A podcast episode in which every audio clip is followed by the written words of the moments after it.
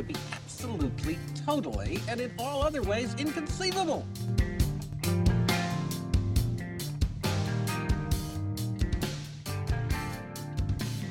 Okay, guys, welcome back to this week's uh, Grimerica show. Uh, we're going to have Thomas Fusco interview on a little later.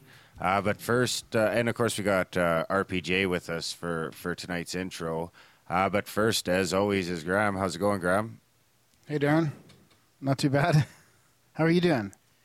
Good. Getting ready for a long weekend of houseboating. Nice. Should be a shit show, eh? Yeah, my buddy's bachelor party out on the Shuswap on a houseboat. Nice. 14 of us on a 20 man boat with a water slide and a hot tub. And a ping pong beer table. Or Yeah, beer ping pong table, yeah. Beer pong table. So coming out of retirement for the weekend. Uh, so how's it going tonight, Red? Thanks for uh, coming on with us. Hey, Cuole. That's the Mexican version of what's up, What What is it again? Cubo. Cubo. Cubo? Yeah, How do, how Oh do you yeah, it's like? Q U I B O U. like que hubo, but you kind Cubo. of yeah, que hubo like what's up, que pasa. Ah, okay. I want to. But then you can alter it and it's on cubo or cubole. Oh, yeah.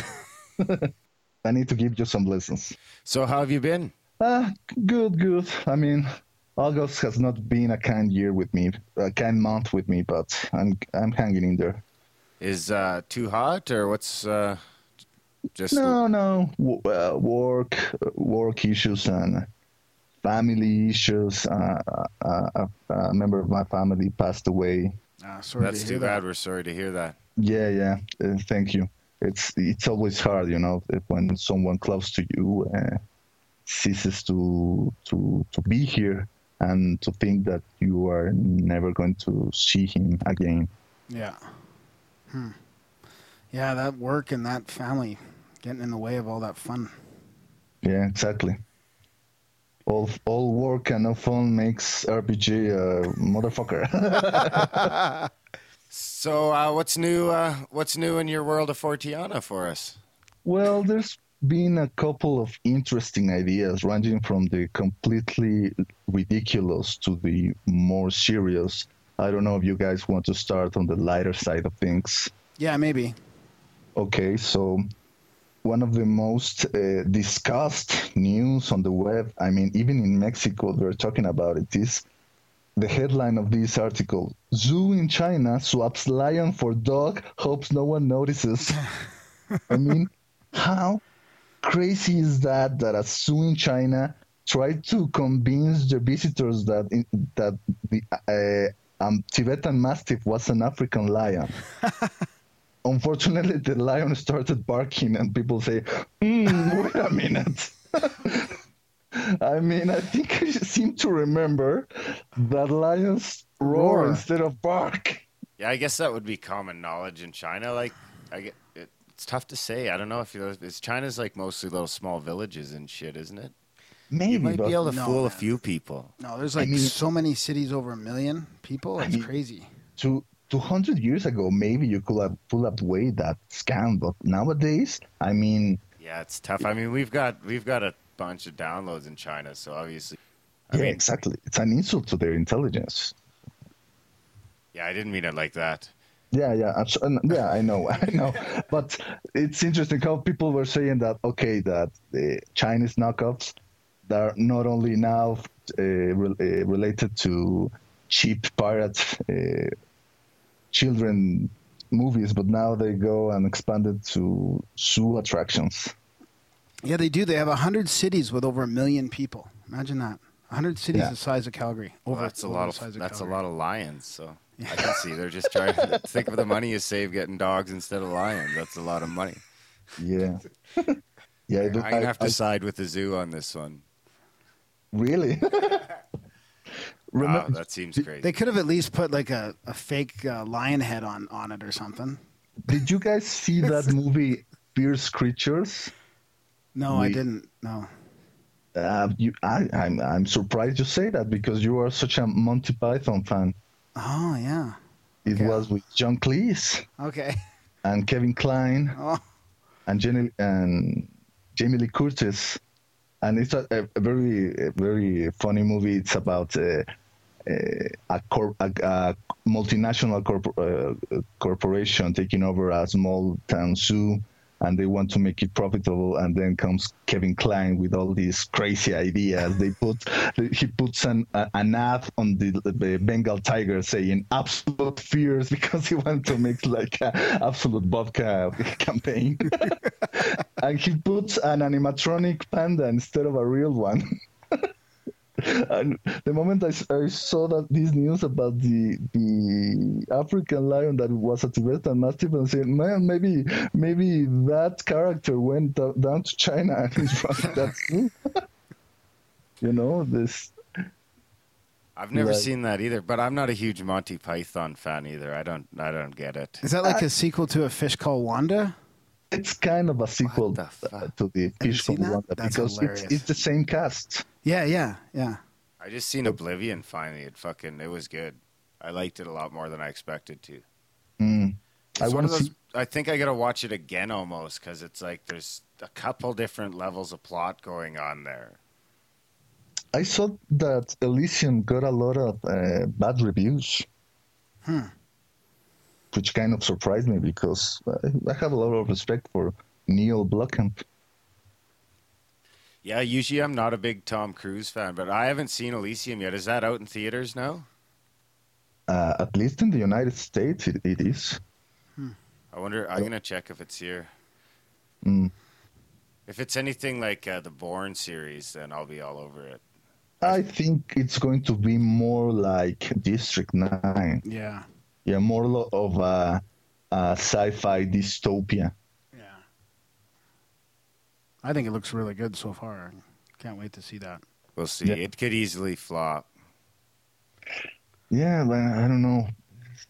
Okay, so talking about uh, cute furry creatures, all the internet was all caught up with a new uh, zoological find that apparently in Ecuador, I think it's Ecuador, they found a new mammal called Olinguito yeah, carnivore, right? Yeah, kind of related to raccoons. Really? yeah. Yeah, I heard it described as like a teddy bear crossed with something.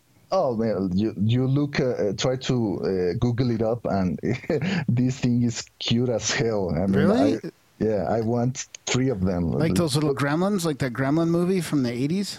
No, it looks more like a Pokemon or something. it has kind of fierce looking claws uh, uh, uh, on those little paws of his, of his but it's a pretty adorable animal. Looks like a little weasel or something, even like a little cuddly weasel. Yeah. Well, it's interesting how uh, both the cryptozoologist fans and the skeptics fans uh, try to take this news to to support their cause. You know, cryptozoologists will go and say, "Oh, see, we have found this new uh, mammal uh, in in uh, the American continent that, which means that we still have a lot of species to discover." Yeah. And, no, of course, that would include something like Bigfoot or, uh, or the or your friend the chupacabra. Exactly, you know that motherfucker. and then the skeptics say, "Look, this is nothing like the Sasquatch because this was done with proper medic uh, scientific procedures, and it's now a recognized species, which is going to be included in the proper taxonomical uh, categories." And... Sure, exactly. You know, did they kill one? I hope not. I or don't think so. Just, so just a picture was enough. Uh, they mess, they did some thorough investigation and DNA testing, according to these Washington Post articles. So maybe they collected some DNA material. I don't know from maybe from scat or blood. I hope they. I really hope they didn't have to kill one of these little critters. I heard it. Maybe it's a hoax. I heard it was a plant oh. from a oh. Chinese zookeeper. yeah, they're going to say this is kind of a, a Pikachu. it is pretty cute, but it's got that look to it that it could like it could fuck you up if it wanted to. Yeah, It's kind like, of how big is it? It's kind of hard to get scale in this picture. I think it's as big as a house cat. A crazy So- house cat. So, um, did they say what it's? Speaking uh, of house cats, did you hear about those that? Uh, that Oh, Caleb was talking about on the Gralien. The Yes, house, this- that's see, that's what I'm always telling Graham. If he dies, his fucking cat'll eat him. The crazy cat lady who got eaten and gnawed by their cat, by her cats My- because they were starving. yeah, that's crazy. See, Yes. I, I always say that my dog would die beside me on the floor. but Yeah, dogs dogs are loyal like that, you know. Did you see that movie uh, with what's the name of this guy? Uh, Hachi. It's it's based on a real uh, story of a dog who will always wait on on its owner on the train station until hmm. one day the, the owner dies of a heart attack and all, and the dog kept waiting at the station for years and years Aw. yeah, it's, man, you see that the movie and it, it, it breaks your heart if you, especially if you're a dog lover Yeah. like me. yeah, I'm a I'm a dog person too, for sure. I'm a cat Definitely. person. Oh, your cat'll eat you. I found my cat. It's probably plotting your demise right now. My cat jumped or fell off the balcony rail last night. I woke up at one o'clock to this cat fight, and I thought, "Where's Zeus?" I was looking for my cat, and I look and he's standing Whoa, outside whoa, in the parking whoa. lot. Your cat is named Zeus. Yeah, Oh my god. Nice. Uh, and he, and I had to go let him in. Like he fell or something, and he, I think he got in a little scrap, and I had to. Like he's an indoor cat, but he he sometimes he falls off the balcony rail. So Falls from Mount Olympus. yeah, I know. You should chicken wire that shit. I did, I did, but he goes on top and then he falls off. So Chicken wire it right in. Yeah, yeah. So, uh, oh boy. So, hey, did they find out where this creature evolved from? like, I wonder what Thomas Fusco would say about that. Like, how Well, some random variation, super like I told you, geometry it- kind of thing. It's it's related to raccoons, and here in Mexico we have an animal called uh, coati. I don't know if you want to Google it up, and it's kind of like a cross between a raccoon and a monkey, but it has a very long snout, and I kind of suspect that uh, the coati and this olinguito are related. I could Google it, but I couldn't even begin to try and spell that. It looks like It's- a cat look, mouse C- almost. Cat rat. C-O- C-O-A-T-I. okay. Oh. Coty. Oh, yeah. Huh. Looks like an aardvark kind of. Yeah, but these these guys uh, live on trees like the Olinguito here. Oh, yeah, yeah, yeah. Huh. Look And at they're here. carnivores too. Yeah, I think that's what the the big thing was too, right? It's the first new carnivore they found in like a long time. Yeah, that's what they making all the fuss about. But it's also it's more like an omnivore, but because it here it says it dines on fruits such as figs, but also enjoys enjoys insects and plant nectar. But they they're saying that these these these animals uh, belongs to the taxonomic order Carnivora. Oh. Yeah, I don't So- even know if I count insects as carnivore That's- material. Mm, 'Cause well, then what? A frog's a con- carnivore? yeah, definitely, man. I seen actually seen my buddy used to have this crazy little fucking frog that would just like you'd like dangle its food in front of it and would just like with some like tweezers Oh, and it would the- like l- jump up and latch on. It was fucking scary. And then you will your friend will lick its head to get high or what? No, it wasn't one of them. I Oh. I actually asked though.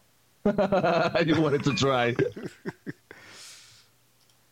Speaking of getting high, Right. Uh, so ba- back in at the Daily King of Grail- segues. yeah, yeah, the king of segues. I decided to write something about Dr. Sanjay Gupta's new documentary, Weed.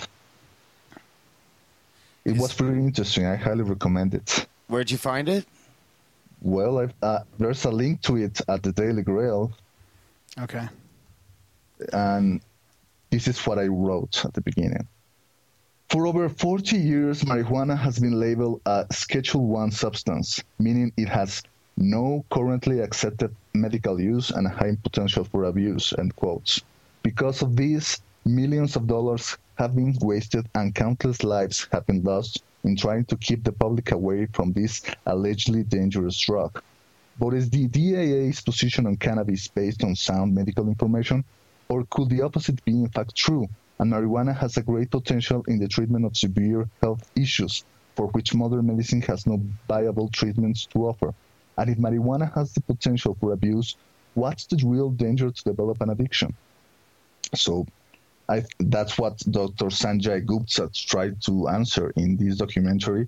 And he shows the story of a little five year old girl called Charlotte Figi who had these terrible problems of uh, seizures of epilepsy. And uh, her parents were completely distraught and desperate because there was no viable uh, standard medical procedure to try to alleviate the, the, the this problem with her uh, with their child, and they they decided to use uh, to give her cannabis as the last last uh, option, but the cannabis uh, eventually dramatic, dramatically improved her condition. I mean, it's unbelievable. You see the footage of the girl suffering seizures, not able to speak, and then you see how she's de- uh, developing right now. He's happy. She's happy. She's talking. She is a, a, a normal, regular child,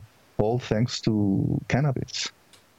Yeah, and then is it that study too that was is that the same study that was saying that even small doses of cannabis on a regular basis can almost work to prevent cancer? They also uh, talked about it, but only very slightly. You know, at the end, they're saying uh, he, he, showed that in, in, Israel, Israel. I was very amazed to to learn that Israel is like a pioneer in the study of uh, cannabis and its medical benefits. And uh, they showed this uh, state-run uh, hospital where elderly people are, are given cannabis to treat their ailments from for, for pain or even for uh, also the treatments of uh, dementia. Hmm. So it was really it was fascinating. Obviously, uh, he it wasn't a full endorsement of uh, of ganja, you know. Yeah. Like the guy, as a responsible doctor, showed that uh, children uh, under 16 should never be uh, taking uh, cannabis because young developing brains are more susceptible to to to have some lasting damages. Yeah. yeah. No, or, or or cause or developing an addiction. But man, the the same could be said of any kind of drugs. You know, like I wrote wrote here at the Daily Grail, any teenager in America can go to the ne- to the nearest Starbucks and offer a big ass uh, glass of, of, of, coffee, which is a drug, and coffee. only the more yeah, of course, and only the Mormons will object to it. I've been uh, I've been wanting to talk about this for a while. Actually, the whole the whole drug thing. I mean, we want to get um, we want to have a show on kind of like the war against drugs. Maybe have that guy uh, Kevin Booth on, who's this uh, advocate of the cannabis oil, mm-hmm. um, being yeah. kind of like a a bit of a cure-all. I think. Yeah, yeah that's a that's a that's a big thing for me too. Yeah, that's. Uh, definitely an angle because I've seen firsthand with uh, with a few people how much it's helped them get through certain things. And I want to make it clear too that we don't necessarily advocate or we don't advocate drug use or drinking or anything like that. I mean, I uh, personally I don't do either anymore, but um mm. but I like what Graham Hancock says that we should have the sovereignty over our own consciousness, right? As long as we're not harming somebody else. So, you know, people want to want to divulge, then they can go ahead. Yeah, exactly. I, I like I stated on, on uh, at the Daily Grail, I do not condone. I'm not not a big fan of the recreational use of illegal drugs. Yeah. But at the same time, uh, trying to uh, condemn or demonize a goddamn plant is just ludicrous. Yeah. Because in the at the end of things, you can become addicted to any sort of things. You know, you can addic- become addicted to the internet. You can become addicted to video games. You can become addicted to to porn even. And just because one or five or ten people uh, get an addiction doesn't mean you have to right to to prohibit to the rest of the population. Yeah. Yeah. yeah, I don't. I don't personally consider pot a drug anymore. It, I guess it's it helps because in Canada, like at least in our part of Canada, it's come to the point now that nobody really gives a shit anymore, right? like it doesn't matter. Like I, am never worried about getting arrested for pot. No, you, you go to Vancouver I mean? and there's events and rallies all the time. People are smoking pot out in the open. It's yeah. Yeah, and I'd like I'd take pot over booze any day of the week, as in society and personally. Yeah, yeah and it's and it's probably much less damaging to your yeah. health. And because some, they, they show that uh, sorry that uh, cannabis has a nine percent chance of creating an addiction, whereas alcohol has a fifteen percent chance. Fifteen? Yes, fifteen. Yeah. Hmm. Um, something's happening down south there too, in between Mexico and Canada. I was listening to No Agenda today, and and uh, Curry and Dvorak were talking about. Um, there was that meeting with all the lawyers, and uh, who's that? Uh, the head lawyer of. Help me out here. now I'm going to get into this. I don't know. Oh. um, I, I, had it here. And now I can't find it. Um, anyways, they're talking about loosening up some of the laws or, or reworking the legal system so that uh, this uh, minimum minimum uh, sentencing kind of goes away and this type of thing. So I mean, and then this Sanjay Gupta thing at the same time. So something's going on. They're loosening things up for some reason. Yeah, because yeah. it's about time to quit pissing money into their war on drugs. yeah, well, there's these uh, country in South America, Uruguay, where they are uh, very aggressively moving forward to completely uh, legalizing not only the consumption and possession of marijuana, but also the uh, the cultivation of it. Yeah, it was Eric, Eric, Holder in that San Francisco thing where uh, Hillary Clinton got an award, and they were talking about this. Yeah, it's it's interesting to note that in Uruguay the president of Uruguay is uh, a former guerrilla fighter. In and, where? Uh, in, in Uruguay. The, the, the, country where they are legalizing marijuana. Huh. The president is an atheist. So that's that's that's interesting to note. Yeah, that's the that's what you got to have the cultivation if you're gonna legalize it because like fucking who doesn't want to just grow your own shit at home in your backyard? You know? yeah, I mean? exactly.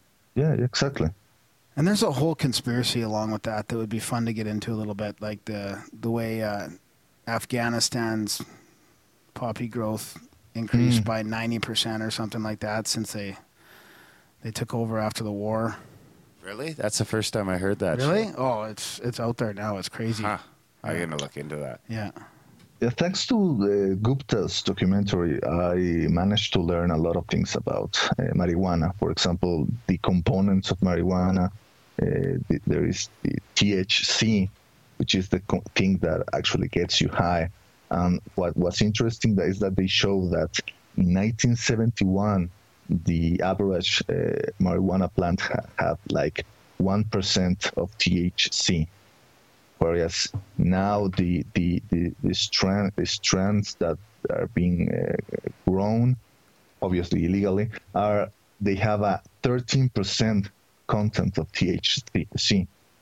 So that means that the, because it's an illegal drug and because it's been grown to get people high, instead of used uh, being used uh, for medical purposes, uh, the the growers are trying to increase and boost the content of THC, making marijuana, uh, well, I don't know, more more capable of inducing an addiction. Mm, yeah. So if it were a legal dr- drug, I'm sure that it, uh, it would have been kept uh, a low a lower level of THC. Yeah, uh, well, I think that kind of would have come with the times anyway if people were growing it. I mean, I think there's always kind of been that aspect to it over the mm. years. Mm. And I think as technology grew, like I think pot getting better was just kind of it kind of goes along the same lines as everything. You know what I mean? Every, everything's gotten better as we've as we've evolved. You know, over the last couple of hundred years, we've gotten gotten uh, you know a hundred times better at doing almost everything. Why wouldn't why wouldn't growing pot be one of them? Yeah, like the the cannabis that the the parents of Charlotte uh, gave to her, they tried to find a strain that had the lowest content of THC and the highest content of the other component, uh, which I can't remember how it's called. but because obviously they didn't want their kids to, be, to get stoned, they wanted to give her uh, the cannabis uh, because of its medical properties. Mm-hmm. No, unfortunately, they managed to find some uh, Colorado Colorado growers who had this very rare form strand of uh, cannabis which is it's now called a Charlotte's Web in honor of this of this little kid who hmm. became the the the youngest user of medical marijuana in the state of Colorado. Hmm. So it's I, I, I really uh, to everyone to everyone listening to, to this I really recommend you you you get a chance to watch this documentary uh, to inform yourself uh, like we like we stated earlier, this is not an endorsement to marijuana. We are not intending you to go and uh, shut down the computer and try to find the, the, the nearest pot dealer. But uh, the thing is that for 40 plus years, this this plant has been labeled as a very dangerous toxic toxic substance by the by the uh, authorities and what is being shown by these documentaries and, and, and other investigators is that this is not the case.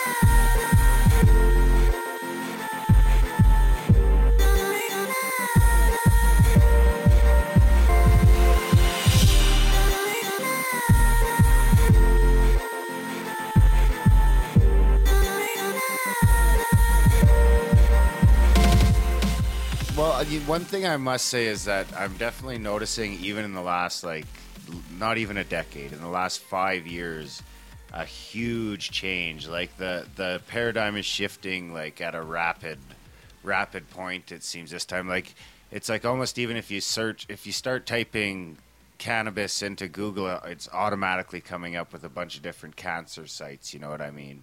And people yeah. are openly discussing it. Like even myself, I've read whenever whenever I've come across instances in my life where people have mentioned that they've got a loved one that has cancer or or something like that, and I always make a point to mention, you know, don't fucking write off cannabis, man. It's doing amazing things. Look into this cannabis oil, you know, do some research because you're you could be missing out on on a, a big thing. Yeah, but on the other hand, there are still people whose lives were completely destroyed because police the police officers found found them with a with a small bag of grass in their hands. Yeah, see, in, in Canada, we don't really you don't we don't really have that's that as a problem so much because like right now, I think if you get caught with uh, anything under an ounce, you're getting like a hundred and twenty five dollar fine or something like that. Yeah, but well, obviously, the reason I'm so adamant of this uh, topic is because you know, on the last uh, five to eight years here, uh, my country, Mexico, yeah. has been completely ravaged by this uh, pointless war on drugs. Yeah. Yeah, I never even thought of that. Like, you must take it from a whole new perspective because, like, that's where uh, the war zone is for for their war. Exactly. You know, I mean, in in the United States and Canada, it's a it's a health issue, but here is a life and death issue. Yeah. Wow. Is it still a, a problem like all the marijuana getting uh, exported south and then the cocaine and all the harder drugs coming up north? It's a very peculiar situation. I mean, apparently, since in the last 10 years, the consumption of marijuana in Mexico has growth, grown exp- exponentially. I think the reason for this is because after 9 11, the United States increased the security over their south borders. And because of that, the drug dealers had it uh, a harder time trying to ah. uh, take their their their their stuff to the other side. So they try, decided to increase the the local the local market exactly. Yeah. Kind of like in High Time, or what's that? What uh, what's is it? High Times yeah. with Dave Chappelle? Oh, I don't know. Yeah, but one thing for sure is that the, the Mexican drug cartels are the ones who took over the the cocaine uh, market from the Colombians. They are now the ones who are exporting cocaine even to to Europe. Yeah, is that is that what's causing more of the problem nowadays? Is it cocaine more than more than pot? You think, or is it still it, pot? I really, I really can't say without with any any certainty. I mean, but we do know that uh, marijuana is still uh, a, a, huge a huge chunk of the illegal drugs market. Yeah, the fuck it. It blows me away that they haven't woken up yet. Like I really expected it to have come come around by now. I still think it's going to happen in our lifetime. Well, it's, it's such a complex issue, and it comes down to money and power again because you know the the big pharma and all that. There's more there's more prescription overdose now than from exactly. from illegal drugs, and it's been like that for a few years. Like it's yeah, it's one of the other things that is, the Gupta said in the documentary that he tried to find one single one case of a death by a marijuana overdose, and he never managed to find one single case. No, I've I've read before someplace like you'd have to be able to ingest like 25 pounds of it at the same time somehow in order to to do it, which is physically impossible. You might think you're dying sometimes, but you won't. Yeah, well, you obviously they show that if you uh, uh, consume too much, you get paranoid. Yeah. You you get anxiety attacks and all that. Yeah, especially but, when you're eating it. Yeah. Yeah, but you can get that from uh, taking too many Red Bulls too, man. Yeah, yeah. I just had both. oh man. You're a daredevil. You told me to pick up little red balls on the way here, and I thought you were talking about little red pills because we're talking to Red Pill Junkie, and then you're saying no, little red bull. Yeah, man, podcasting. That texting, that, texting, that spell check. So, so Red Bull is better than black powder, then? I don't know. I've never tried black powder, to tell you the truth, but we kind of switch it up week to week. Mm. Like uh, just whatever we choose that week. I guess it's always some sort of energy drink, which is probably not the greatest thing in the world. Yeah, once no. a week doesn't hurt. no, I'm not a fan of Red Bull. You are, you aren't. No, aren't. Yeah. I just got that because it's the only one you can get in a small can nowadays. Like I remember when they first came yeah. out, they were all in small cans. Yeah. Now it's like all the other ones are like fucking a liter of fucking caffeine mm. and shit. Yeah. Mm-hmm. So I guess we got pretty serious pretty quick there. So do you have anything? Uh, do you have anything else? Uh, we should switch gears here. Let me see. Well, like I I uh, told told you guys about the president of Uruguay who is an atheist, and there was an interesting article that got a, uh, a lot of discussion this week. That a study which stretching back over decades. To, uh, apparently, the, the, the result of this study concluded that religious people are less intelligent than atheists. and obviously, you say something like that, and it's going to be fodder for controversy, and and people from both sides of the argument are going to fight about it. What about spiritual people? Are they the most intelligent of all? No, I don't think they they even try, to categorize that. To categorize that, you know, I think to, to this study, religion is going to a church every Sunday. and Yeah. attended. Yeah, Yeah.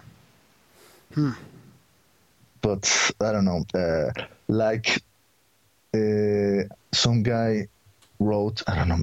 I think it was in the Guardian. I don't know. Well, even if the average atheist is smarter than the average religious folk, that doesn't mean that you, by default, if you're an atheist, are smarter than any religious uh, people passing on the, down the street. You know, I, I, I, I think you should be careful about all these broad generalizations because it can get pretty, uh, pretty inconsequential and pretty even uh, sexist if you're not careful. Like saying, okay, know, the reason why uh, more uh, men have won the Nobel Peace Prize, it's because obviously, but because men are smarter than women. And if you say that, you are an imbecile. but even someone like Richard Dawkins uh, tweeted last week that um, all the Muslims in the world have won less Nobel Nobel prizes than the, the professors at the Trinity College like trying to make a point that obviously that that means that uh, Muslim Muslim people are stupid by default. Wow. That's that's uh, not good. Yeah, that's why I wrote something last week about that. Uh, I titled I titled it "The Tweets of a Dick," because honestly, honestly, Richard Dawkins has become a public embarrassment for Yeah. the atheist materialist movement. You know, they Yeah. they have finally acknowledged that he is not a worthy spokesperson for their movement. That he is only an old uh, bigot. Bigot. Yeah, I was gonna say the exact same thing. Yeah. Yeah, you know, even even the atheists are ashamed of uh, of of of him. He's yeah. I, have actually seen that all over Twitter though. Now that you mention it, I've seen quite a bit of that that uh, anti-Dawkins sentiment going around. But it's always really just been a matter of time.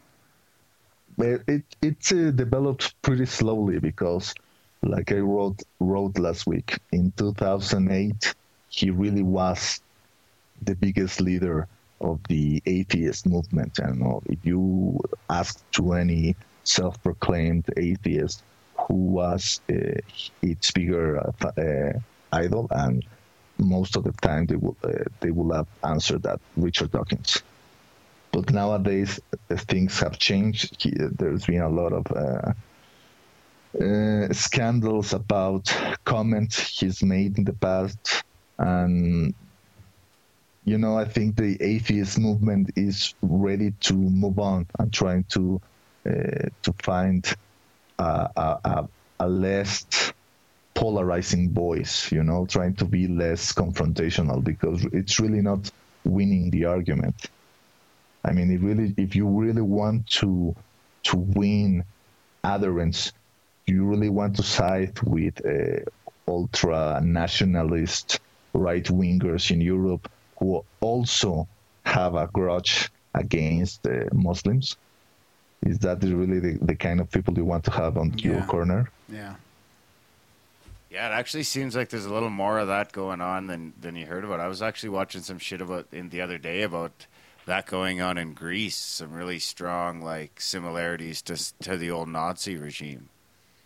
Yeah, there's a there's definitely a rise of fascist movements going on in Europe, which is obviously understandable if you look back in history. Every time there is a, a, times of economic strife with people who are losing their jobs and scared of the future, that's the fertile, fertile soil for uh, uh, seeding fear, you know, and trying to win adherents by telling them all your problems are this group's fault. You know, back in the 40s it was it was the Jews, and now it's the Muslims. And soon it will be the aliens. Soon it will be the uh, contactees or the abductees. That's that's actually once um, or even just feel- their website, or even just the UFO websites. Us and the Gralien both getting uh, attacked in the same week. Yeah, or the spiritualists who uh, refuse to get uh, an some kind of chip on their brain and to get upgraded into some kind of robo sapien. That's almost like the story we were we were talking about on Twitter today here in Canada, where that chick was having dreams about uh, killing her daughters. Uh, I, I, wanted to discuss that with you guys. And she, she, the dreams were scaring her, so she went in and told a psychologist oh, no. about it and said, "You know, I'm having these dreams. What does it mean?" And now all of a sudden, she's in court. So you're telling me that the psychologist actually denounced her to the police? Um, uh, don't quote me on that. Okay. Uh, that's I'm paraphrasing the situation okay. there. Okay, sure. But that's you uh, mentioned something on Twitter that I think that's was really insightful. Uh, that this was very similar to something that our friends, our friends Ben and Aaron discussed somewhat recently on Mysterious Universe. The what was it?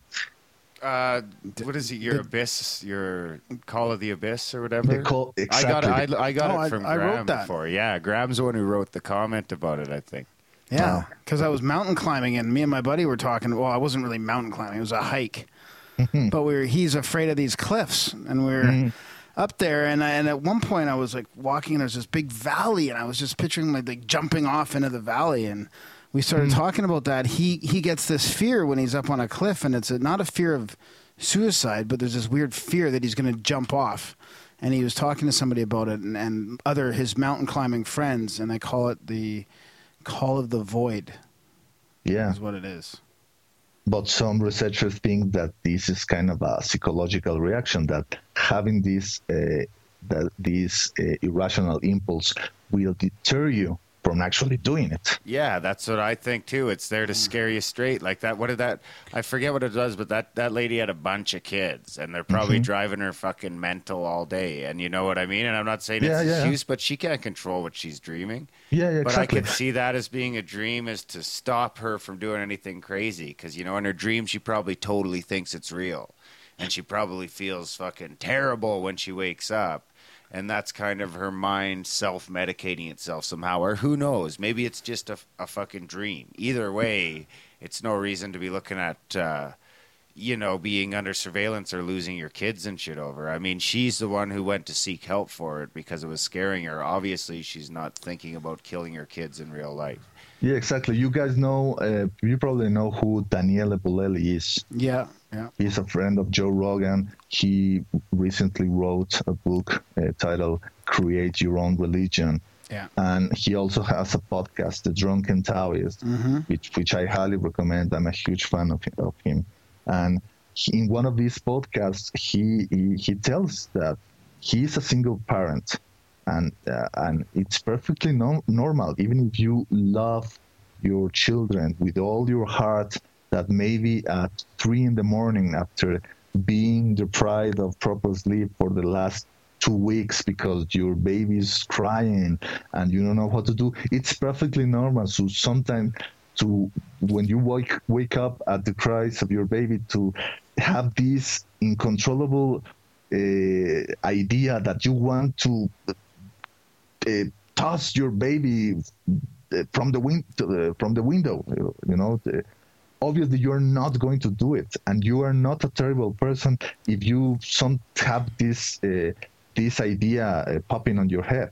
Uh, but it's obvious that you are only reacting to stress, and when it co- when it comes to dreams, uh, what happens is that your unconscious is playing all these symbolic dramas in, in your head that maybe if you have a dream that you kill your mother, it's not because you actually want to kill her, but because you have some unresolved issue with your childhood. And that is a way uh, to uh, a kind of symbolic drama in order to integrate that negative uh, thought, negative, negative aspect of your your uh, personality, what what Carl Jung will call your shadow, and there's so, there's people that have been like he- healing that type of uh, nightmare and dream, right? I, re- I read that book. I, I started trying to lucid dream. Stephen LaBerge mm-hmm. wrote the book Exploring the World of Lucid Dreaming, and Steve Volk talked about it too in his. Uh,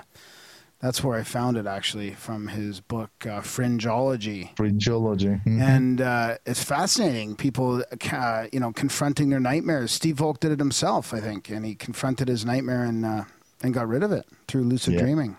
Mm-hmm. Yeah, it's, it's, a nice. But, but, again, it's not accepted and it's not uh, you know frowned upon in, in all these scientific circles. So again, like people can't explore these alternate ways of uh, of healing. Yeah. Apparently, you should just keep your mouth shut. Yeah, that's really healthy. That's what the pro- the main problem um, yeah. problem I have with it. Is yeah, that's if you do open your mouth now, yeah. you're not just getting ridiculed. Now there's actual legal repercussions. But on the other side, the flip side of that is, what if you don't do fuck all and then she really kills her kids? Like some people are fucking crazy. So I mean, but it's it's a slippery slope. I guess is my main concern with it. Yeah, bottom line is that Western civilization is really lousy in trying to deal with all these psychological issues. It's either, like you say, shut your uh, your your mouth and trying to uh, ignore it, and all the t- tension builds up until maybe someday it will it will crack upon the all, uh, all the tension because everyone has a breaking point or you go to to a psychiatrist and ev- everything is resolved with a with a pill with a, prescri- a prescription pill. Yeah. You know everything has a chemical answer according to to medical science. Yeah well it used to be all plant-based before uh, rockefeller got his hands in there. And then it switched to chemical based in a hurry and we've never really looked back yeah, but, but uh, maybe it would be better if you in, instead of have, uh, having a, a, family doctor, you will also have a family shaman. You know, someone you could disclose your dreams with him yeah, or her. Yeah. You know, someone who could maybe try to help you with those issues. Maybe giving you some kind of drug sometimes, or maybe just trying to listen to you and well people will say, well, that's exactly why what psychologists or psychiatrists do, but it, it, it's not enough. No, because there may be a spiritual solution to some of these issues, and not just a, a pharmacological solution. Yeah, and even if you say to to your employer, "Well, I'm looking, I'm I'm going to see a shrink," they immediately say, "Ah, there's something wrong with this guy. You know, yeah. he's unstable. Otherwise, why he's going? Why is he going to see a shrink?" And that's why people, like you said, prefer to keep it to themselves, try to solve the, their issues by themselves. And then they really do snap. And then they really do snap because let's face it, our our modern uh, life it's full of stress everywhere. Everywhere you look, there is stress. You know, uh, when you wake up at six in the morning and your alarm clock goes beep beep beep. I mean, that's you you, you immediately your your your heart pressure goes up. you know, and it's it's it's like that until you go to sleep 10 12 hours later and there's been scientific evidence now like that talk therapy or counseling actually does help people too but it has to be in a trusted environment where you don't have to worry about uh, you know this yeah. happening now maybe it will be interesting if, if there's already some kind of virtual therapy, you know, with with uh, veteran soldiers trying to deal with their post post traumatic stress disorders, trying to recreate in virtual reality the kind of scenes of environments that triggers their, their stress. So maybe in the future we will all be able to have that that kind of uh, technology at our at our disposal the, the, same way we all have a, a video game console. Yeah. Hmm. That that will be a positive aspect of uh, the coming singularity. Yeah, we always seem to come back to that singularity. Man, it's it's it's it's what it's looming uh, yeah. on our future. Yeah. You know? It will be stupid not to uh, to talk about the elephant in the room. Yeah. oh, look, I was just actually looking up uh, psychiatric malpractice, and it mm. says uh, a psychiatrist may a psychiatrist may have a, a duty to warn police if he or she learns that a patient intends to commit a crime. Likewise, a psychiatrist generally has a legal duty to report child abuse. Yeah, but I mean, so I can see how she could how it could be convoluted around enough to to to get away with it because that seems like that's what's going on.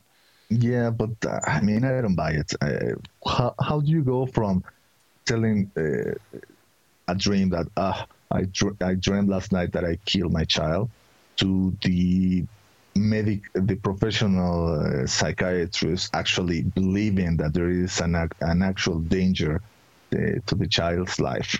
You know, uh, I don't know. Yeah, I'd, I'd, I'd, we should definitely probably look into it a little bit yeah, more too, because there could be more our, background. Maybe, maybe. I've only right. read the one article on it. Yeah. But uh, on that note, I suppose we should uh, probably start thinking about wrapping it up. Um, did okay. you have anything else you want to get to before we go, Red? What else? What else? Ah, speaking about the, the terrifying things coming on our future, I I found this very interesting article on the Atlantic saying about uh, something on the Air Force wish list. It's they want to have swarms of lethal uh, tiny bugs. Oh, those little robots. Yeah, they. they oh, they those ha- are fucking creepy looking. Yeah, they're talking about having little drones that they could. I I, I read this. The drone the drones swarm through alleys crawl across window sills, and perch on power lines. One of them sneaks up on a scalding man holding a gun and shoots him in the head. Yeah, meaning like... that these goddamn tiny uh, robots will be able to kill people. Yeah, I fucking that is fucking crazy, and they're just tiny. Like I think they're like an inch, smaller than an inch, a square inch. And they can sense where each other are and fly in swarms, right? Yeah, like they, they, can swarm, actually go into a window. just and... having these things everywhere yeah. all the time, like yeah, all over ima- the place, no matter yeah, what. Always having, watching. Yeah, like super intelligent African bees. What? And they've got cameras on them too and stuff. Oh well, they'd uh, they'd have to be. That's too many to fucking operate. They, would have to give them some sort of See, that's where we get into engineering morality into a machine again because there's no way they're controlling them all individually.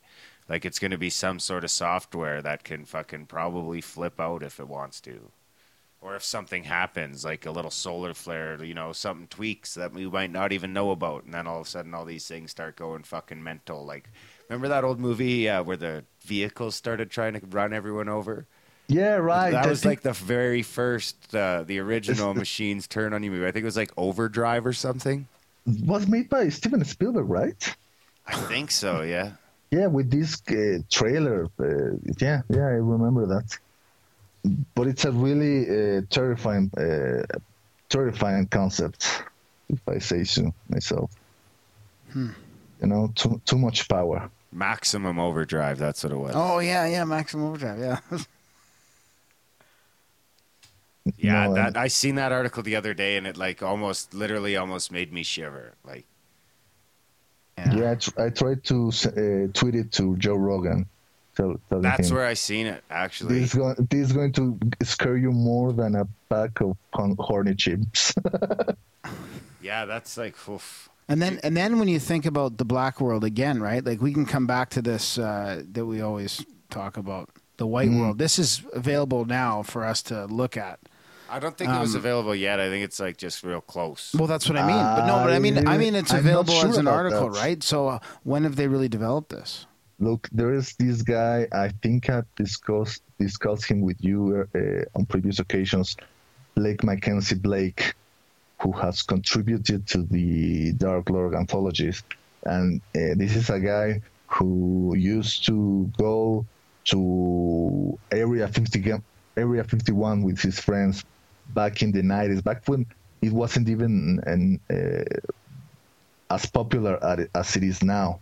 You know, but back way before uh, uh, there was yeah, uh, where where before there was talk about uh, flying saucers on the hangars of Area 51 and all that. Those guys were going with their with their tents and their sleeping bags and uh, hiking through the desert to try to catch a glimpse of all these weird lights uh, flying around the base. And in one of the essays that he wrote for Darklore, he he tells that he was with one of his friends and he was making a a drink uh, for his friend, and then his friend found some very creepy looking uh, insect in, in his glass, and it, it, it creeped him out. He tossed the the the, the glass away and Blake tried to find it because he was convinced that this was actually a, a very sophisticated drone. And wow. this was in the 90s. Yeah. So maybe these guy, these guys already have some kind of very sophisticated miniaturized uh, robotic technology. Nano swarms. Yeah, maybe not the size of a bee, but maybe the size of a hummingbird. Yeah. yeah. You know? Fuck that. um, on that note, I suppose we'll wrap it up. Of course, you guys can always find uh, RPJ uh, on, all over on the place. Twitter, yeah, or, or, or wherever, just just uh, anywhere on the internet. Really, I'm sure if he hasn't been there yet, he'll be there soon. All the Matrix is my domain. Sorry to interrupt you. Where? where no, that's all right. Um, so uh, thanks for coming, RPJ. We're going to take a quick break, and then we'll be back with our with our chat with Thomas Fusco, uh, which went which went uh, pretty good as well. So thanks for coming, Red. Thanks for inviting me, guys. See you next time.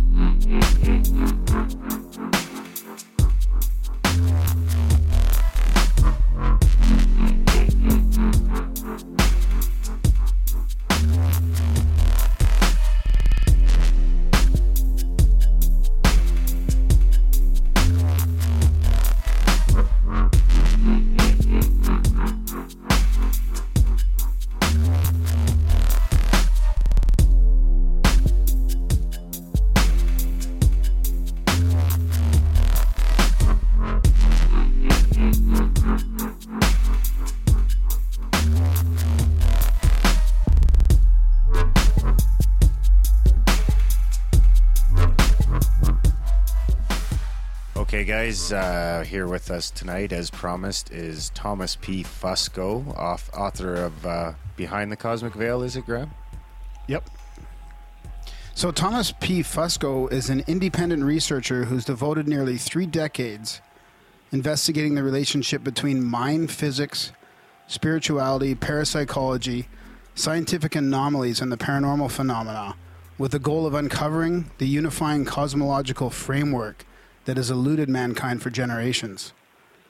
Since the official book launch of his book in November 2011, he has been invited to speak as a guest on over 200 national and international radio programs, including Coast to Coast AM.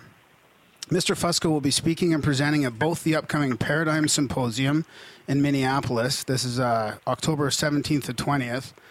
Darren and I will be there to see him in person. Can't wait for that.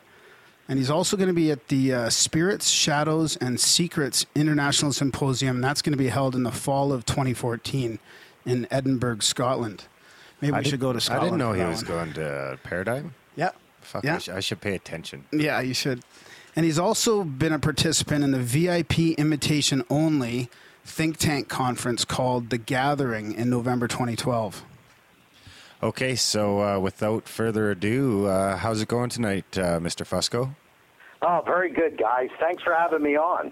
You're welcome. Yeah, it's been a, it's our pleasure. We've been looking forward to this for a while.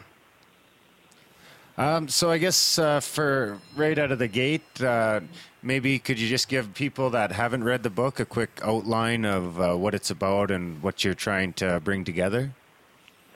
Well, uh, yeah, you know, for example, paranormal phenomena is something that's always been uh, curiosity for me.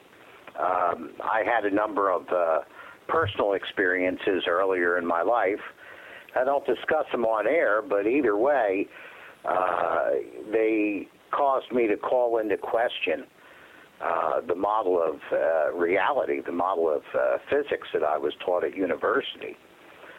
And so, what became the compelling question for me is how the universe is put together that could allow these things to occur. Uh, there's been uh, a lot of, uh, let's say, speculation throughout the years uh, about uh, science and the supernatural and how these two could be merged together.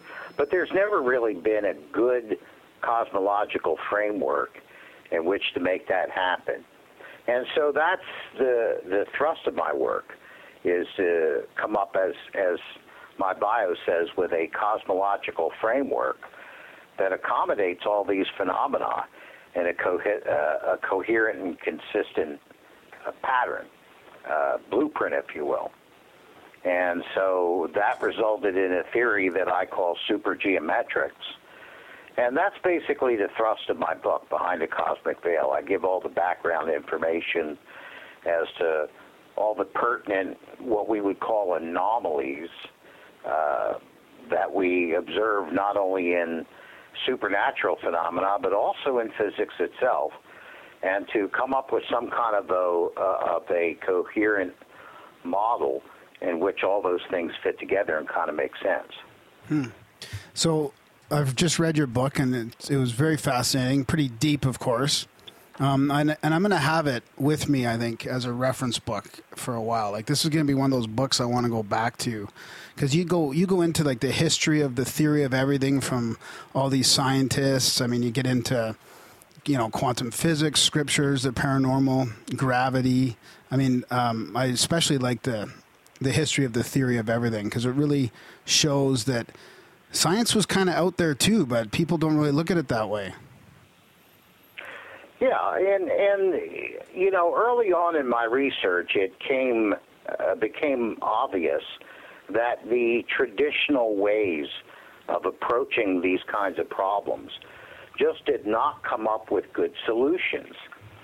I mean, even today, when you hear people talk about in the paranormal field uh, about science and trying to merge those things together, quite often what what you get is uh, how would you say it?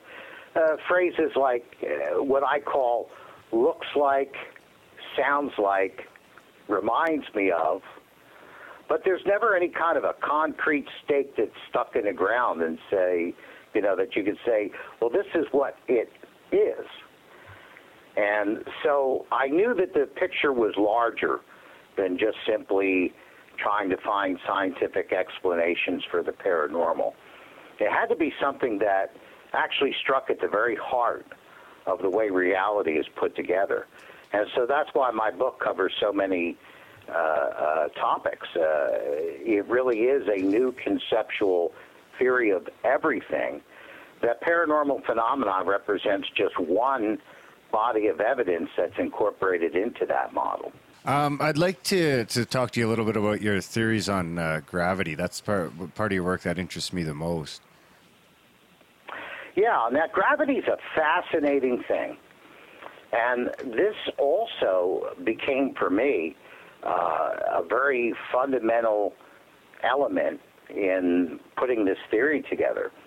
Uh, because if we take a look at gravity, we find that every time our sciences has tried to tackle this as a conventional force, it's always uh, uh, it's always thwarted us. Uh, you know, gravity, if it's a force, it should be something that propagates as a wave and has a particulate form, like electromagnetism that uh, propagates as an electromagnetic uh, magnetic field. That's its waveform. And uh, its particulate form is an electron. So gravity is supposed to have something like a graviton, or what we might call a gravitational boson, and uh, gravity waves. But decades of research have failed to find any evidence that a physical component to gravity actually exists. Um, and there's other problems with it too. There's multiple problems. When Einstein was working on his unified field equations, uh, with his uh, theory that all forces were once united into a single unified field at the beginning of the universe, uh, the thing that stopped him was his inability to express gravity throughout four dimensions mathematically uh, length, width, depth, and time, which ironically, that concept of a four dimensional space time was his own brainchild, and yet he was not able to reconcile gravity with it mathematically. Um, we still have a situation where the two major models that we use to describe reality, which is relativity at the macro level and quantum physics at the micro level, uh, we might call it, or the you know uh, subatomic level. Uh, the one thing that stops us from reconciling those two things is gravity. Uh, so every time we look at this in a conventional way, uh, it just doesn't come up with the right answers. Um, another problem, uh, you folks may have heard of what they call the standard model.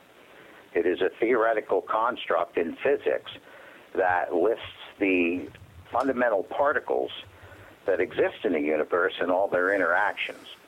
Uh, and it works quite well, but most lay people are surprised to find that the standard model of physics uh, not only has no expression for gravity, but there's actually no place for gravity to fit into it.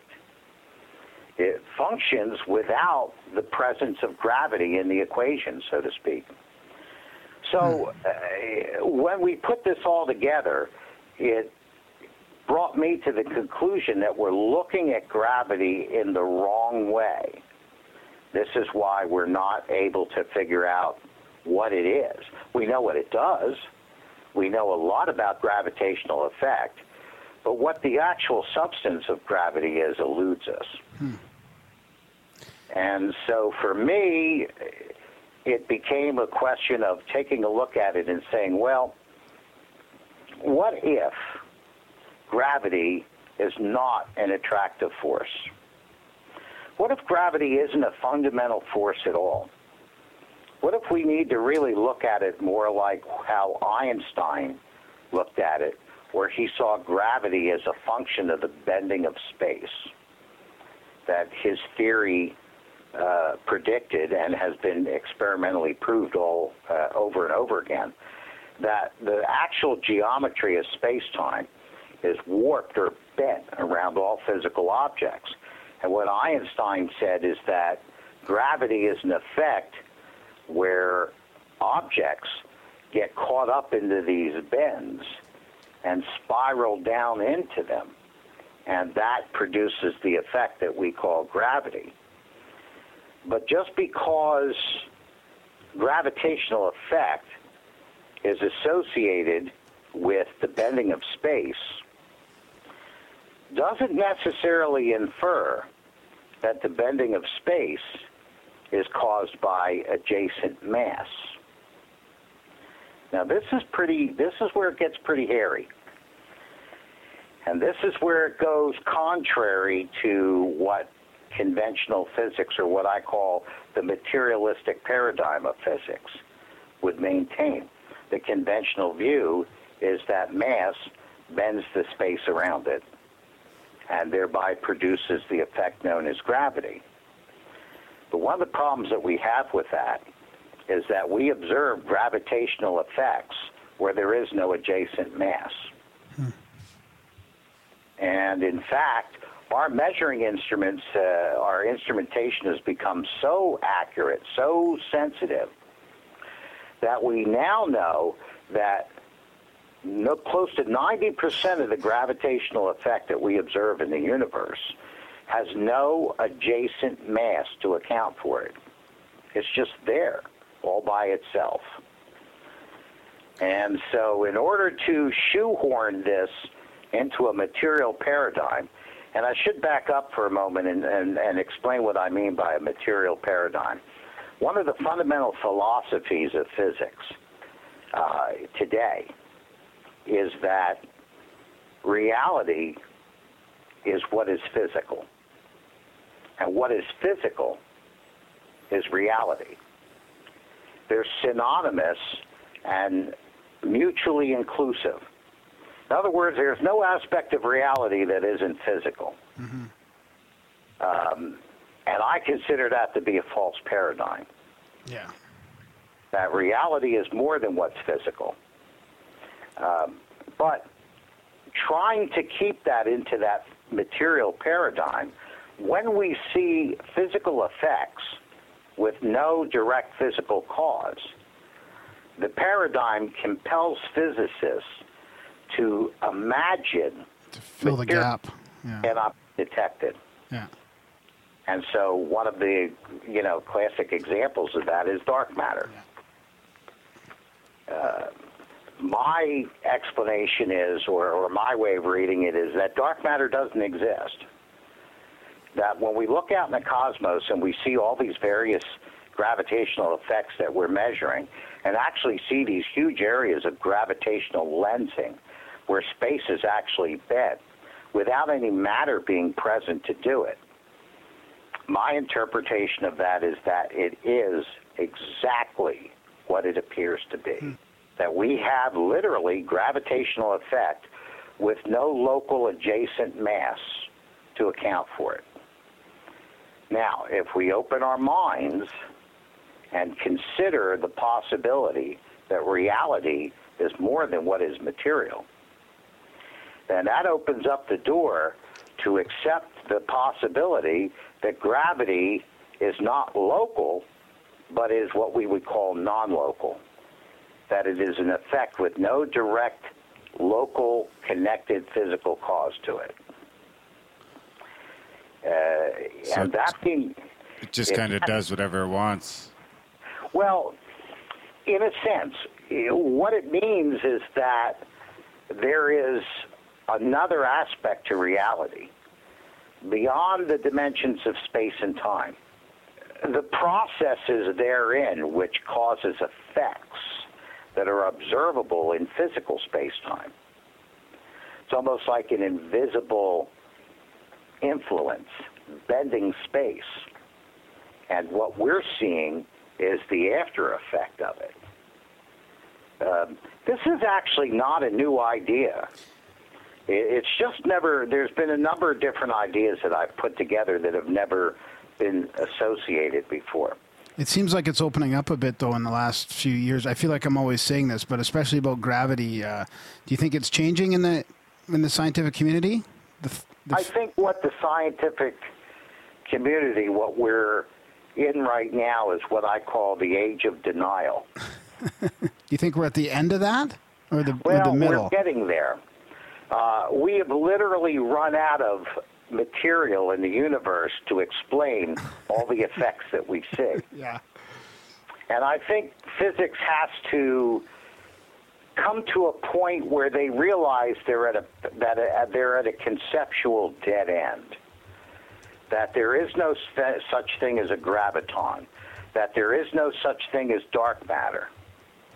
And when we ultimately come to the conclusion that this has to be a possibility that has to be seriously considered, then we're going to be able to start looking at reality in other ways. Yeah.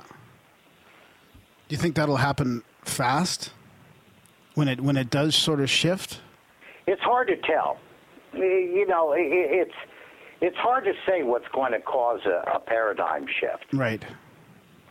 Um, one of the examples, and if you read my book, you, you see me talking about the uh, paradigm of, of plate tectonics, mm-hmm.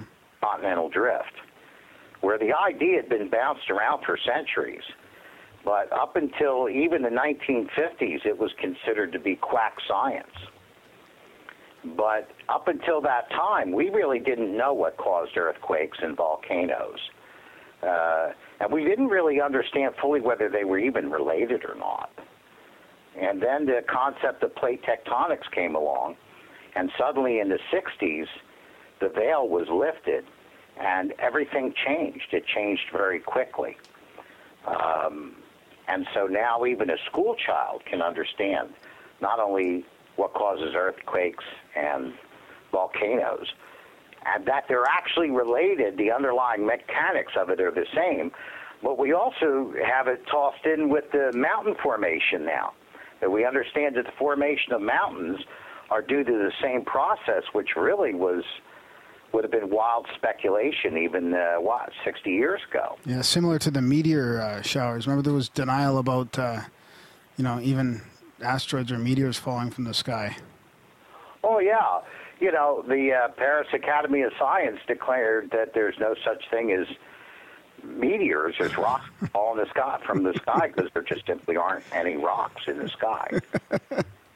you know, it sounds like that pretty sound reasoning makes sense to me you know, except that uh, ultimately real science winds up being counterintuitive. Mm. Uh, most of the real truths of science aren't things that we would naturally assume based on conventional thinking. Uh, you know, Einstein's work on relativity was a mere intellectual curiosity until 19 years after he published uh, a team working with uh, in the right location, at the right conditions, at the right telescope, and the photography went fine, where they photographed a solar eclipse in a particular way. Uh, they proved Einstein's theory of relativity. And once that experiment was conducted, the world changed literally overnight.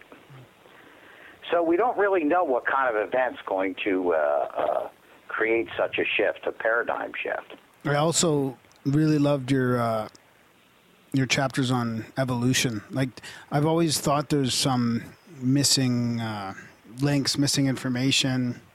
It's aliens, dude. no, it just doesn't seem like you know everything's in a nice, neat, tidy box like the mainstream science community would have us think. Right. And uh, you know, when you even read the, uh, you know, the scientific journals, and you read different types of archaeological uh, discoveries uh, that refer or relate to evolution, you can see within those writings how it's highly disputed uh, what's going on.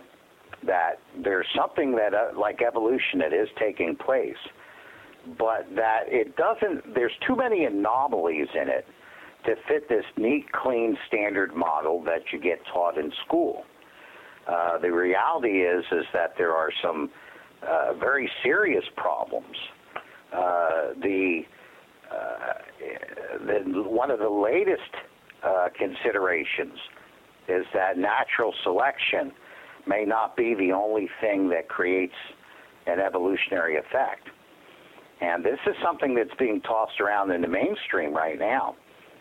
Of course, my argument's very simple. I like to get to the root of things and say things in the simplest way that I can. And so, you know, one of my statements is uh, is that evolution is a statement begun in mid-sentence. That the first half, or the second half of the sentence looks pretty good, but the first half of the sentence is missing.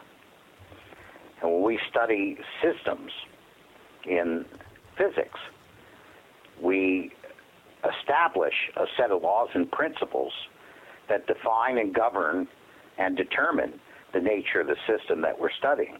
And we can set the system in motion and see how those things develop and progress.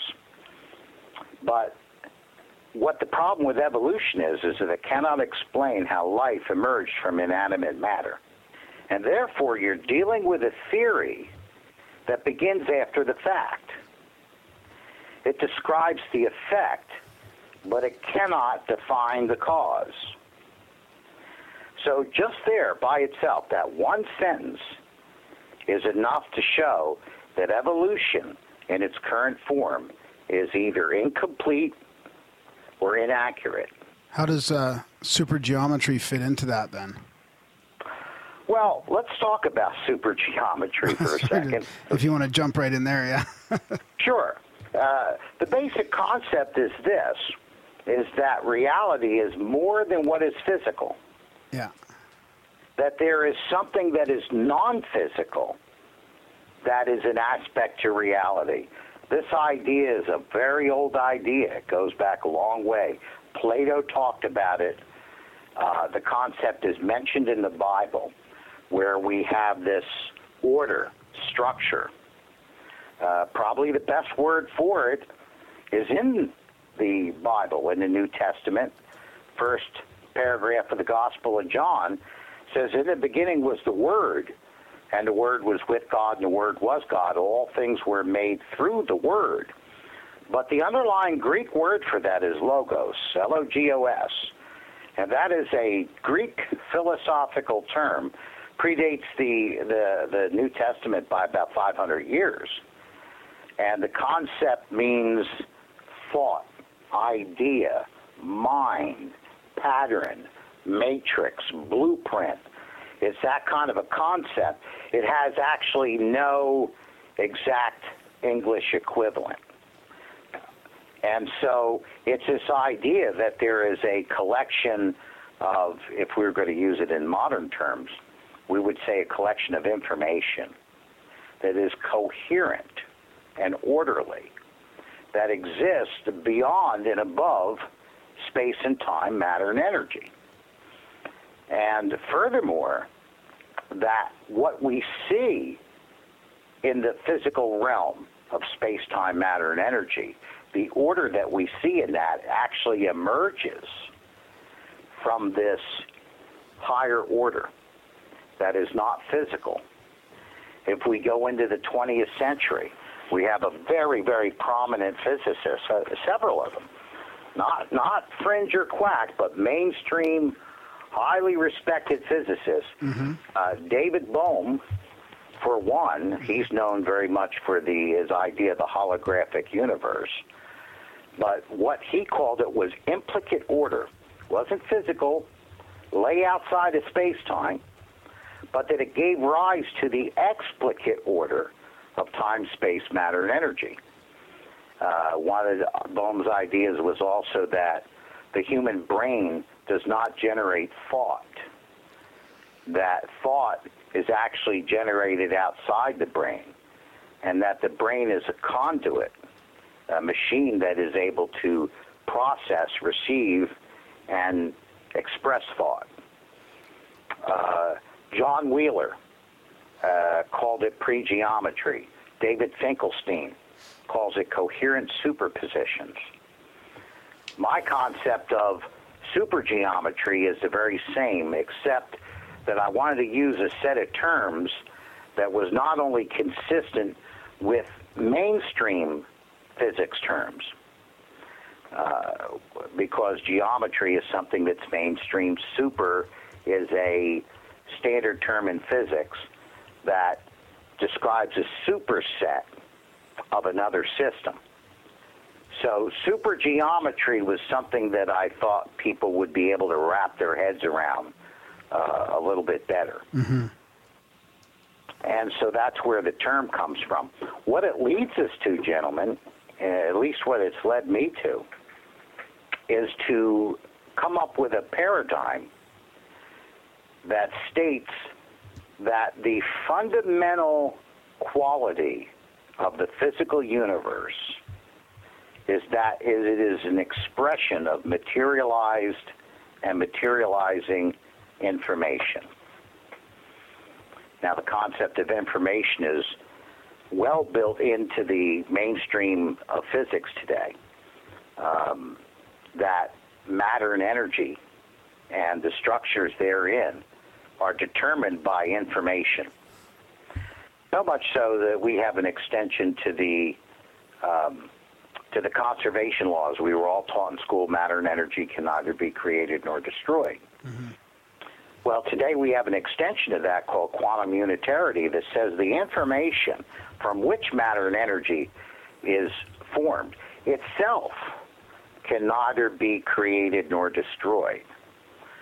Uh, it's one of the problems which uh, uh, still uh, kind of uh, befuddles us when we try to understand what's going on inside of a black hole. because our current models would require the destruction of information. And according to our understanding of the laws of, of the universe, the physical universe, that should not be allowed. The difference in my work is to recognize that as a fundamental paradigm of the universe, not just a different way of measuring a certain aspect of it, but it really lies at the heart of what reality is. And what's interesting about my definition of the universe is that when you look at any aspect of physical reality, you find that it falls under this one sentence definition that the universe is an expression of materialized and materializing information. And I believe it is the only one sentence definition that is able, in a very broad sense, to encompass everything that is in physical reality. Uh, so I know we're getting close to the truth with that, to what what we really need to be looking at. Um, an interesting aspect of that when we begin to look at it that way. Uh, when we think about, well, let's say when we think about paranormal phenomena or supernatural phenomena. And the first thing that we do when we look at it, when we're thinking about what's going on, if we take that paradigm and use it as our fundamental understanding or our, our, our base of operations, so to speak, when we look at paranormal phenomena, that it is an expression of materialized and materializing information. Suddenly, that opens up your mind. This weird mental fog, this block that has been, you know, stopping and, and frustrating researchers mm-hmm. for even centuries when you start thinking about it as an expression of materializing information, suddenly that fog lifts. The veil is pushed aside, and we can begin to think about it in a way that is not only scientifically consistent and relevant, but also begins to give us some sort of a grasp of what we're actually looking. So, are you saying it's kind of materialization at a quantum level then? Well, I think that the entire universe materializes at a quantum level. Yeah. Um, we here's another kind of a uh, aspect of reality, as I mentioned earlier. Uh, scientific reality is normally counterintuitive. It goes against what our conventional thinking would, would tell us. So, for example, when we look into the subatomic world, and even our name for it is subatomic, mm-hmm. You know, that it's underlying, that it's something that underlies regular reality as if it's a substrate of it. Where I believe the realistic way of looking at it is that the quantum realm is the upper end of the physical universe that hard dimensions of space and time and matter and energy descend from that quantum realm. And that quantum realm, moreover, is like an interface between the physical universe and what I call the superphysical mm. universe. Mm. So when we take a look at the quantum level, we are actually seeing reality trickling down into the physical aspect of it. And all we're looking at is the, the, the uppermost physical surface of that interface between what is superphysical and what is physical. And it acts in the weird ways that it does because it's not quite physical yet. It's in the process of being materialized. Mm-hmm. And so, consequently, there are insufficient dimensional variables. And anybody who's a student of Einstein would know exactly what that means. There is insufficient variables to designate any kind of dimensional coordinate, either temporal or spatial. And that's why the quantum realm acts in the weird ways that it does. Mm. It's just a different. When you accept the possibility of a superphysical aspect of reality, you are able to begin to look at information that we already have in new and different ways that are quite revealing. Just as when the concept of continental drift was finally embraced and looked at seriously, we didn't have any quantum leap in our intelligence. Like, you know, the aliens are feeding us extra IQ or something like that.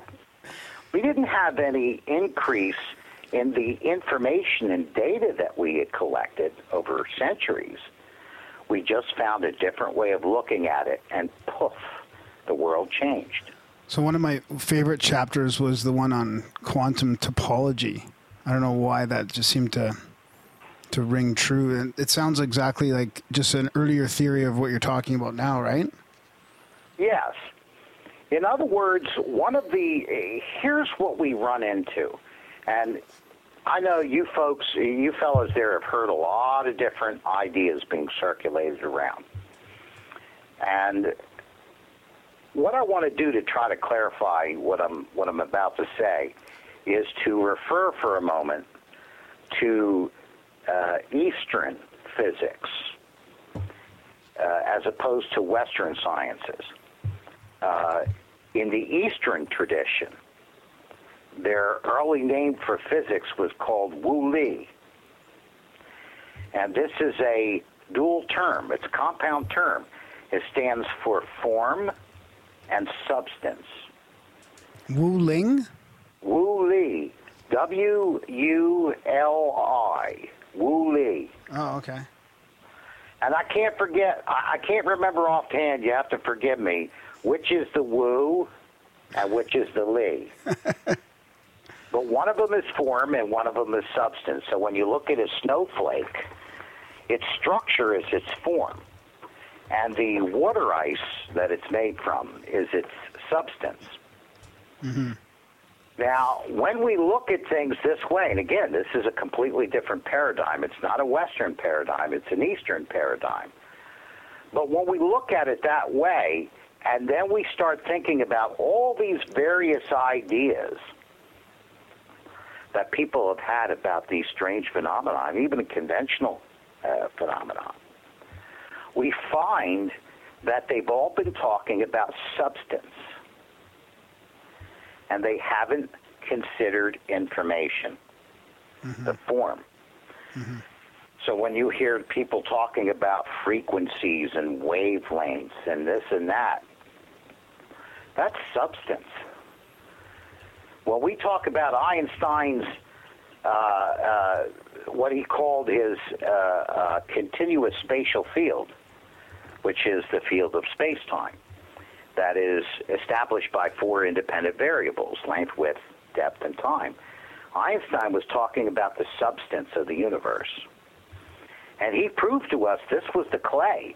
This was the raw material from which everything was made, but he never addressed the form. And this is what all these theories have been lacking and have been overlooking. In fact, our current understanding of the universe itself one of the gaping holes in it is that physics has no idea where universal order came from. How particles actually emerged as particles. That we had this big bang and this huge expansion of this cosmic primitive soup. And everywhere in the universe at the same time, we started getting uh, photons, electrons forming, uh, atoms, molecules, all coming together with the exact same singular blueprint. In other words, there was no trial and error or evolutionary process where pre-material particles mm. tried to assemble themselves and disassemble and reassemble until someone got an atom correct, so to speak, mm-hmm. and then all other atoms in the universe propagated from that first atom. Uh uh-uh. uh mm-hmm. They all started forming everywhere in the universe to the same plan at the exact same time. And so here's something that mainstream physics has not been able to address, which is the information from which these things were assembled, because they can't explain where that information would come from in a strictly physical paradigm. Yeah, that kind of the same way that they can't explain how two different, two paired electrons, no matter how far away they are, can instantaneously detect when the other's spin is changed? Uh, yes. Uh, it's called a, a, photon teleport, which I don't care for that term. But yes, that's what we're talking about. The, the current term for it is quantum entanglement. Yeah, exactly. So it's like um, at that level, things aren't aren't governed by the speed of light, or, or information isn't governed by the speed of light, at least. Hmm. Or more uh, better put, it is not constrained by the speed of light. Yeah. Yeah. Uh, now, I've heard, uh, and these particles could be light years apart, and we have an instantaneous uh, transmission of information about the state of particle A being instantaneously conferred to particle B, no matter where it is in the universe. Now, if we were to try to explain that from a strictly physical paradigm, we would have to call that a very specific term. It's called infinite velocity. And infinite velocity, it's almost an oxymoron. It's like saying honest politician. it's it's almost like the uh, the quantum level of things is a, a Mac computer and the macro oh, is a PC. On. Come on, that's no fair. the uh, uh, um, the what infinite velocity means is that a given value becomes instantaneously everywhere in the universe, in the immense universe, at the exact same coordinate in time. Hmm. And that is a material impossibility. So quantum physicists come up with explanations like, well, really, the two particles aren't really separated, they're part of a greater system. Okay, well, what is that system? Like well, the, we don't really know. Well, it's like the web upon web upon web of that. wasn't that what he said in quantum topology? It was like uh, layer upon layer of this web connecting everything together. Yes, yeah. That's kind of like we were talking with Grant Cameron about last week. About I, I think it's when I was talking about uh, being like layers of a hard drive and us being in a simulation. Well, I was going to ask you about that about because sometimes your theory and um, the supergeometry reminds me of some of the the theories about uh, us being a computer simulation, like some of those simulation type uh, theory of everything's coming out. Well, now I want to say something that I sometimes um, make myself a little bit unpopular within this genre. That's okay. For saying certain things. Anything because, goes in Grimerica. well, that's great. One of the unique positions that my theory has placed me in is to be able to qualitatively critique other competing ideas because my theory is based on very specific pieces of evidence.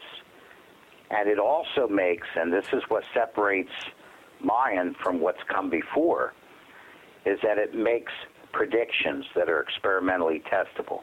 And, I don't mean like predictions like psychic predictions. Uh, you know, I mean predictions like uh, if you conduct a certain kind of an experiment.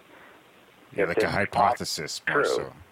Right. The experiment is going to create a certain result that would have been unexpected, except when predicted in the light of this uh, particular theory. Here's one of your problems with the uh, matrix kind of idea that we're in a computer simulation. Computers are binary. It's either a one or a zero, on or off, ought or not.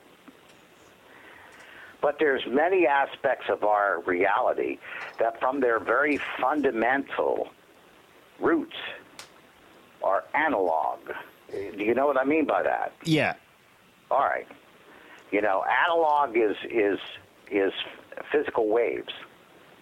Um, you know, like in in a conventional telephone, when you pick it up and you talk on it and hear on it, it's being transmitted through those wires through frequency and amplitude modulation. And that is analog as opposed to digital, which is ones and zeros. Well, ones and zeros cannot produce analog components of reality. They simply cannot. So the idea of building something like it was seen in the movie The Matrix, it's very attractive. Certain scientists kind of circulate that to kind of get, you know, uh, the trigger the public's imagination. And some of them actually trade on those kinds of ideas to get popula- popularity, to get notoriety. The reality of it is that the kind of world that is depicted in the movie, The Matrix, is physically impossible. So, what do you think about uh, guys like Kurzweil and fellows like him with saying that we might one day be able to merge our consciousness with uh, with technology? Well, we have a, a, here's another place where I kind of wrestle with uh, conventional terminology. What is consciousness? How do we define it? It's very subjective. And it's difficult to, in fact, it's impossible. We have found it impossible either to qualify what consciousness is or quantify it. Where technology is a very qualifiable and quantifiable commodity. So I I'm not opposed to the concept. I'm opposed to the terminology. It's too ambiguous. It's too, uh, how would you say it? It's what I call it, it falls into the realm of paranormal pulp. Hmm. Um, that when you really dig into it, it's a very difficult thing to lay your hands on.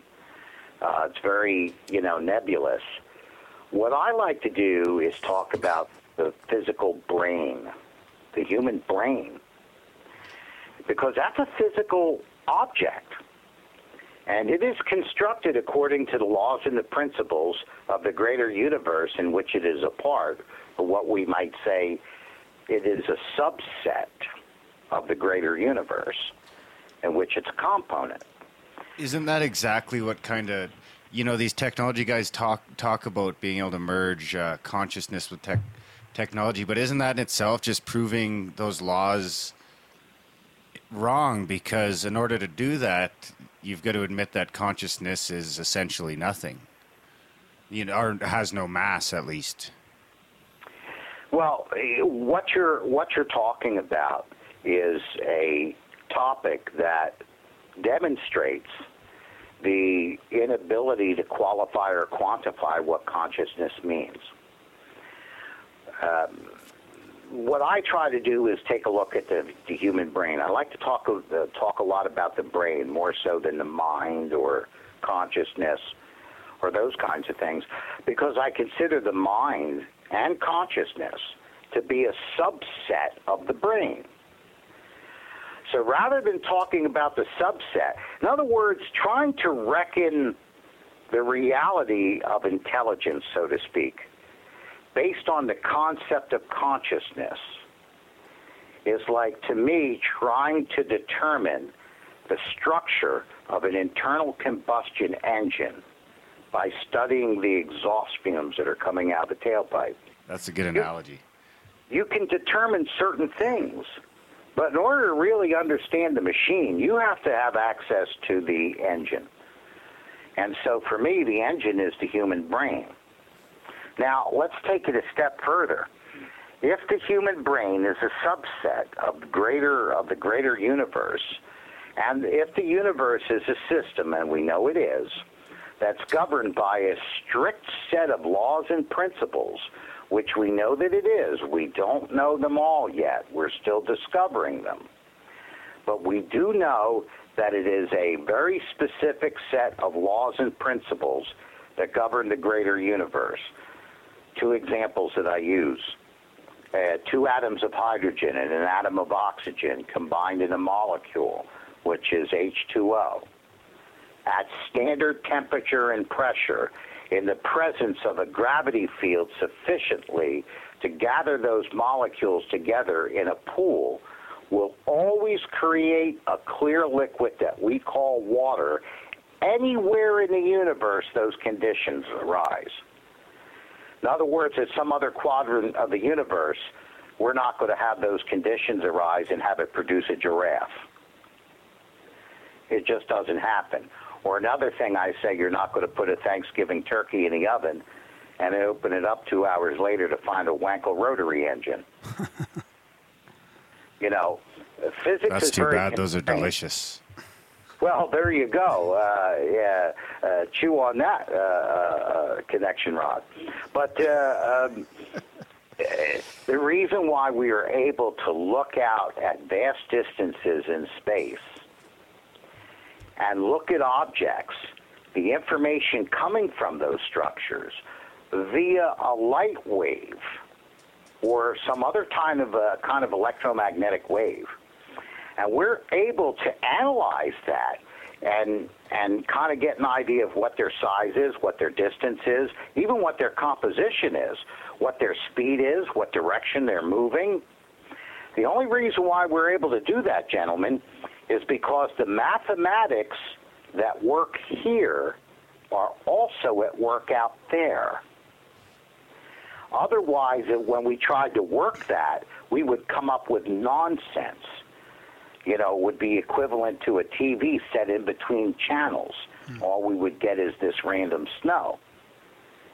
So the fact that the mathematics here is exactly the same as the mathematics at the outer reaches of the universe that we can see means that we have a very specific set of laws and principles that are highly constrained that produce the same kind of patterns of order everywhere in the universe.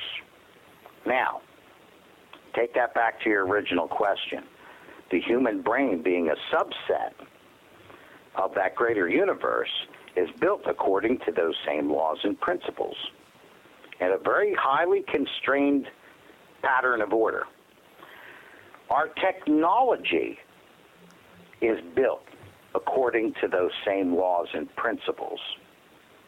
And that's why our technology works, because it's consistent with the laws and principles of the system that contains the technology. The human brain, because of its convolutions, is able to recognize those patterns of order and to reason with them and reassemble them into different structures that are also consistent with the fundamental set of laws and principles that establish the very way that the human brain is constructed and works.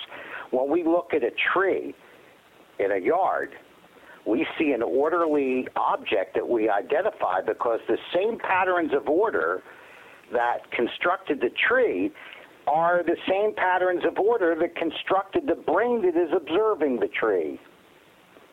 Otherwise, it would look like nonsense. Uh, so, can technology and the human brain be merged? Uh, absolutely. In a sense, it already is.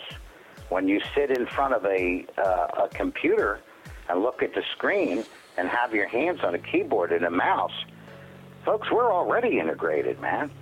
Yeah, or even having this conversation right now. Exactly. Can you? This Is just the, the, the human language? You know, is based on the fact that we have common orders of pattern, patterns of order and structure in the human brain. Otherwise, we wouldn't be able to have a language.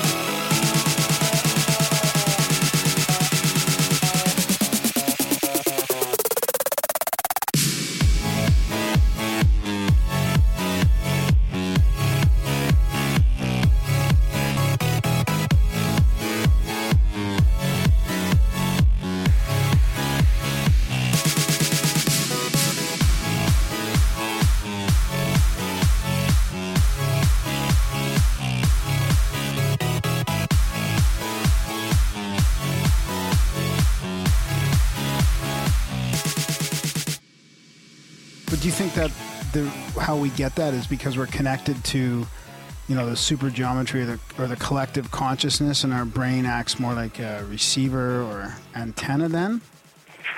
I mean even though it's made of the same stuff. Yes. And the key word is stuff. You said it. The sentence that you said has been spoken many times but has never been picked apart and analyzed for exactly what it's saying. And what it's saying is that we have form, like you said, stuff, hmm. and we have, or, or, or substance, I mean. That's the stuff. The substance is the stuff. Mm-hmm. The form is the information. Hmm. Now, when we took a, take a look at parapsychology, for example, let's take a look at remote viewing. It's a good subject because not only has it been researched a lot, but we know both the United States government and the Soviet government was heavy at work on this. You know. Yeah, it's and, well documented. Yes. And for them to chase down so much time and effort over something that was meaningless is ridiculous. Now, both have officially ended those programs, but any thinking person would conclude that they're still playing around with this stuff. Mm-hmm. Um, so here we have, let's say, uh, you know, I'm in Florida, you know, and you guys are in Canada, and I'm going to try to remote view something that's in a building that's in Calgary. All right. Well, that building comprises information, very specific information about the order and structure of the way it's it's shaped, and even the substance that it's made of. Um, if it's painted yellow, the sun reflects off of it, and the yellow light, the yellow wavelength is reflected off its surface, which has something to do with the information from which that yellow surface is made. It's very specific information. Now, if I view it remotely, there is nothing physical that's connecting me to that building in Calgary. There is no radio wave that is carrying that information. Uh, there is no light beam that is carrying that information directly into my brain. In fact, we don't know of a way that the human brain can actually assimilate and process that body of complex information, even if it was receiving a radio wave or a light beam you couldn't carry enough information on it about the structure of that building in a way that the human brain could could receive it and translate it through that medium. Um, uh, these kinds of experiments have been conducted in Faraday cages, which completely block out electromagnetic radiation. And yet, this information enters into our brain and what's very funny is that in the arena of the brain, obviously resides a mechanism by which that information is materialized. Hmm. Now, what is the materialization of that information? We already know the answer to that, guys. We've been studying it for years. It's electrochemical patterns that we can see with the instrumentation and the scanning devices that we already have today in studying the human brain. And we know that different forms of thought have unique electrochemical signatures. So when we get this idea in our mind or vision about the building in, eh, in Calgary, the body of it materializes. Its physical body becomes the electrochemical pattern in the human brain. It really fascinates now, me. Oh, go ahead. Now we can begin to start branching, bridging things together in a meaningful way. So let's wander over to the paranormal world. And somebody sees an apparition. Well, isn't that the materialization of information? Yeah, exactly. And aren't we seeing in front of us a physical materialization, sometimes so detailed that current residences in a haunted house can identify from that materialization that's happening in today's space-time coordinate the exact same pattern of information that was recorded with a camera of a photo taken uh, a photograph taken of a person who lived in that house 100 years ago and they can line up those two sources of information and say this is the same source because the woman that we're seeing materialize is identical to the one that was taken in the picture 100 years ago. So we're seeing the very same kind of materialization. The apparition is just the same kind of materialized body as the electrochemical pattern that is materializing in the brain from a remote viewed body of information. Hmm. So you break down a lot of this paranormal activity in your book into like uh, four or five sections and how they would uh, sort of have common correlations to your supergeometry theory. Mm-hmm. Uh, are you talking about the way that I reclassify paranormal phenomena? I'd like to jump back to the remote viewing thing just for a sec, actually. Yeah, sure. I was talking about that, but we'll go back to with Darren here. Um, so, do you think like uh, if people seeing ghosts and shit, that kind of is like uh, almost a form of remote viewing that they haven't trained or honed, and they're just getting like a glimpse of it. No, that's not really what I'm saying.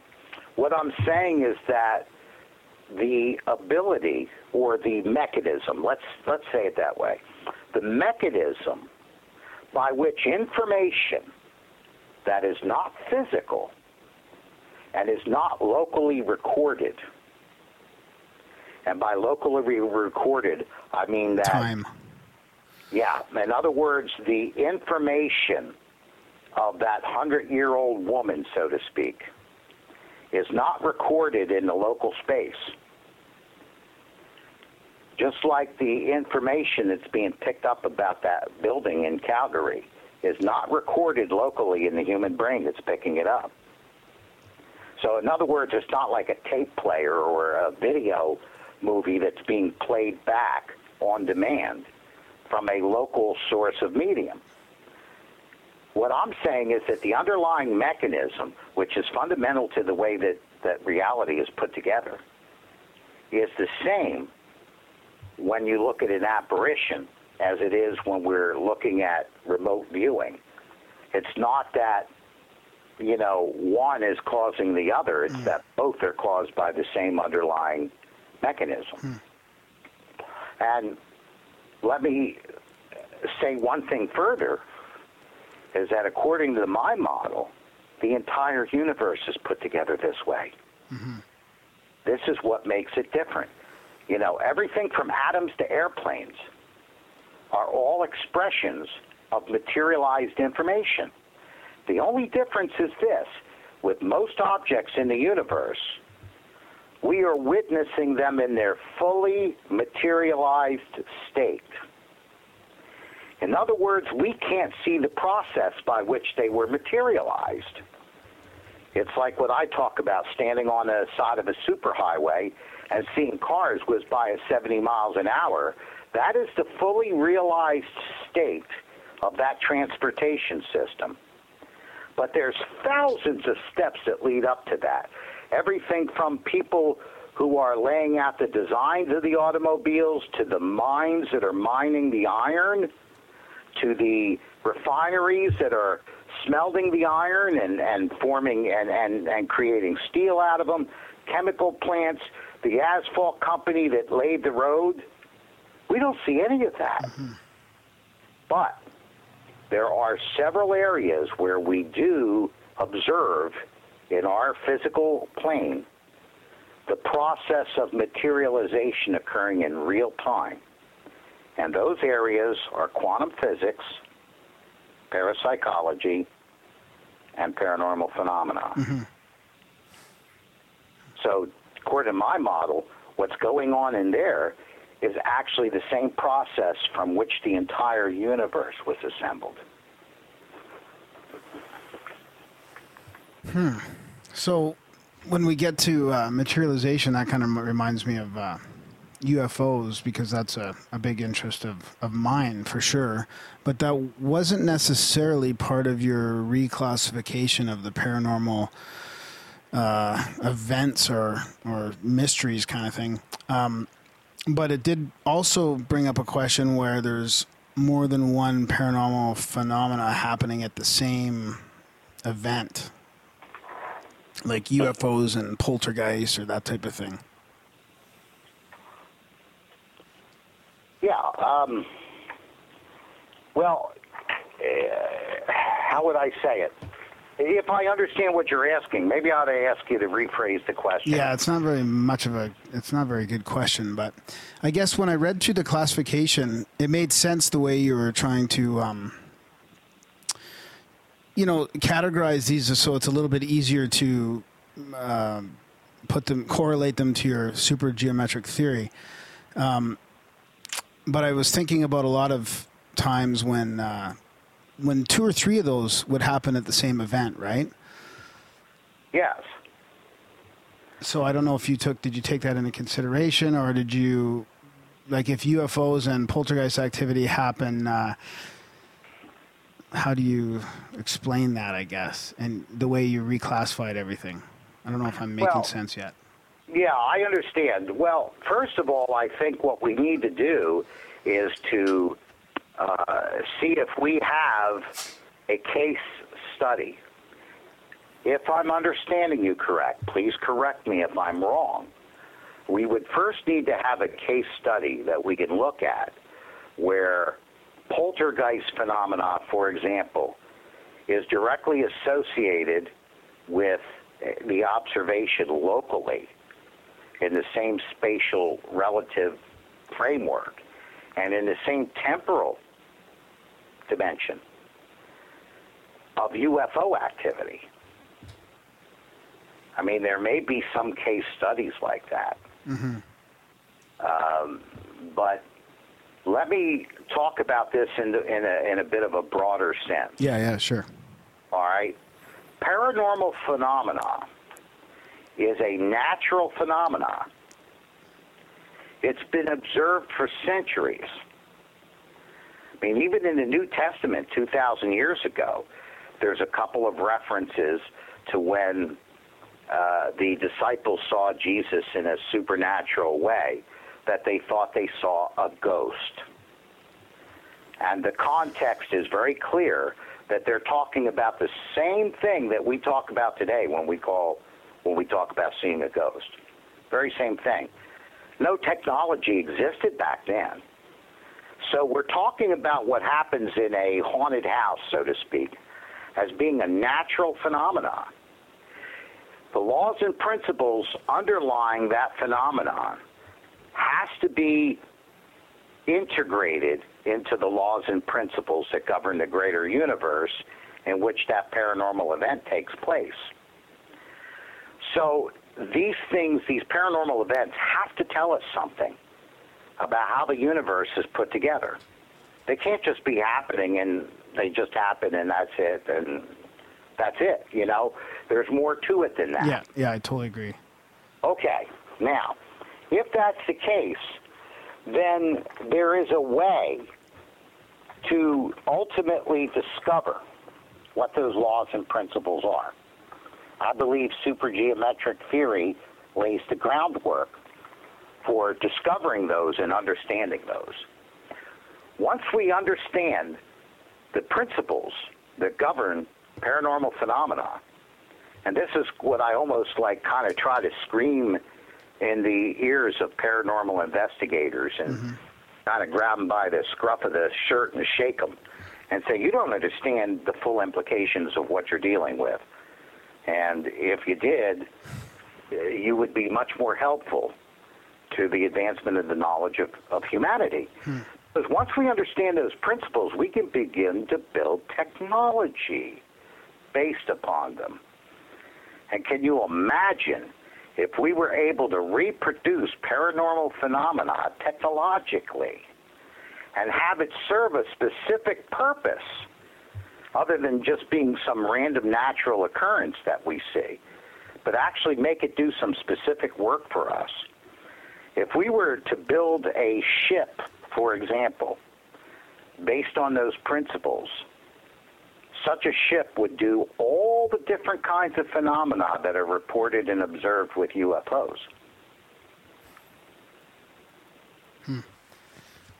So if UFOs are technically designed and intelligently controlled spacecraft, I argue that their creators have discovered the natural laws behind paranormal phenomena and, and have been able to construct technology based upon them.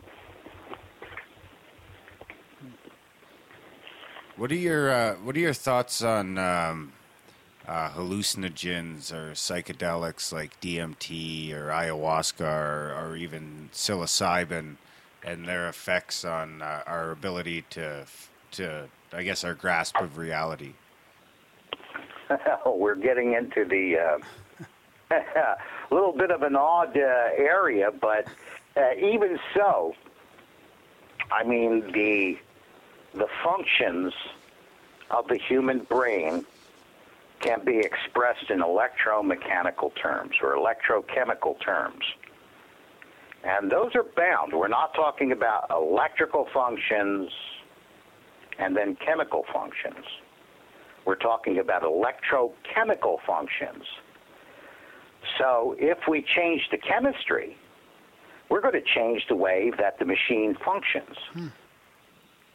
It will not function outside of its parameters, but it will function differently.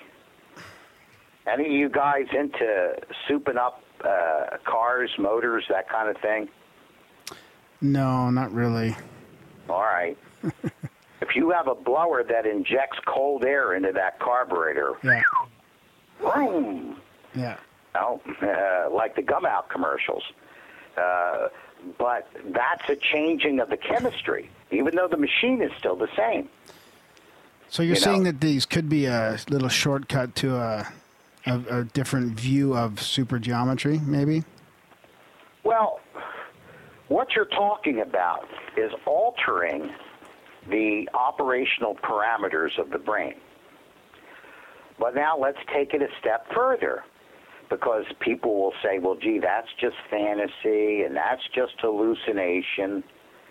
And I don't consider that as being just fantasy and just hallucination. You know, I'd like to find somebody to define for me what the word hallucination means.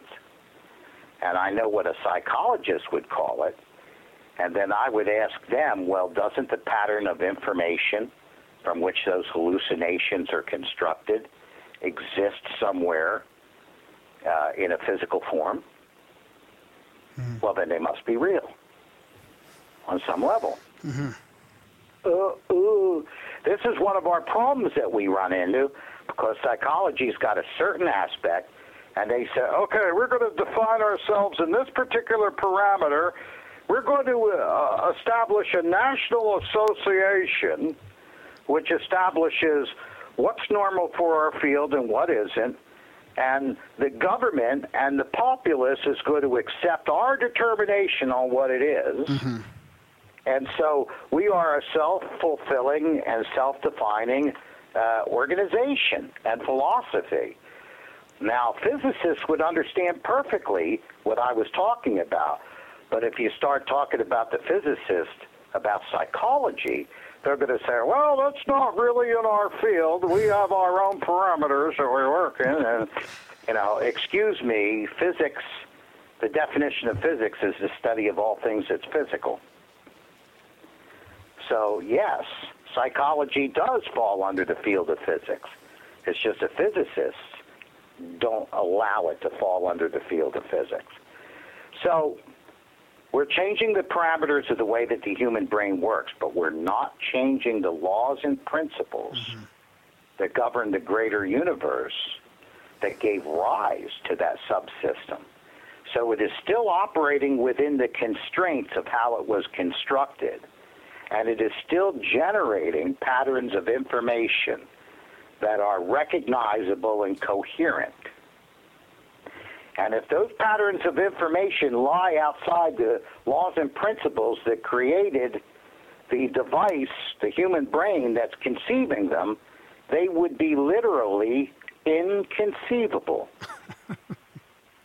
you see what I'm saying? I'm trying. I'm trying to keep up.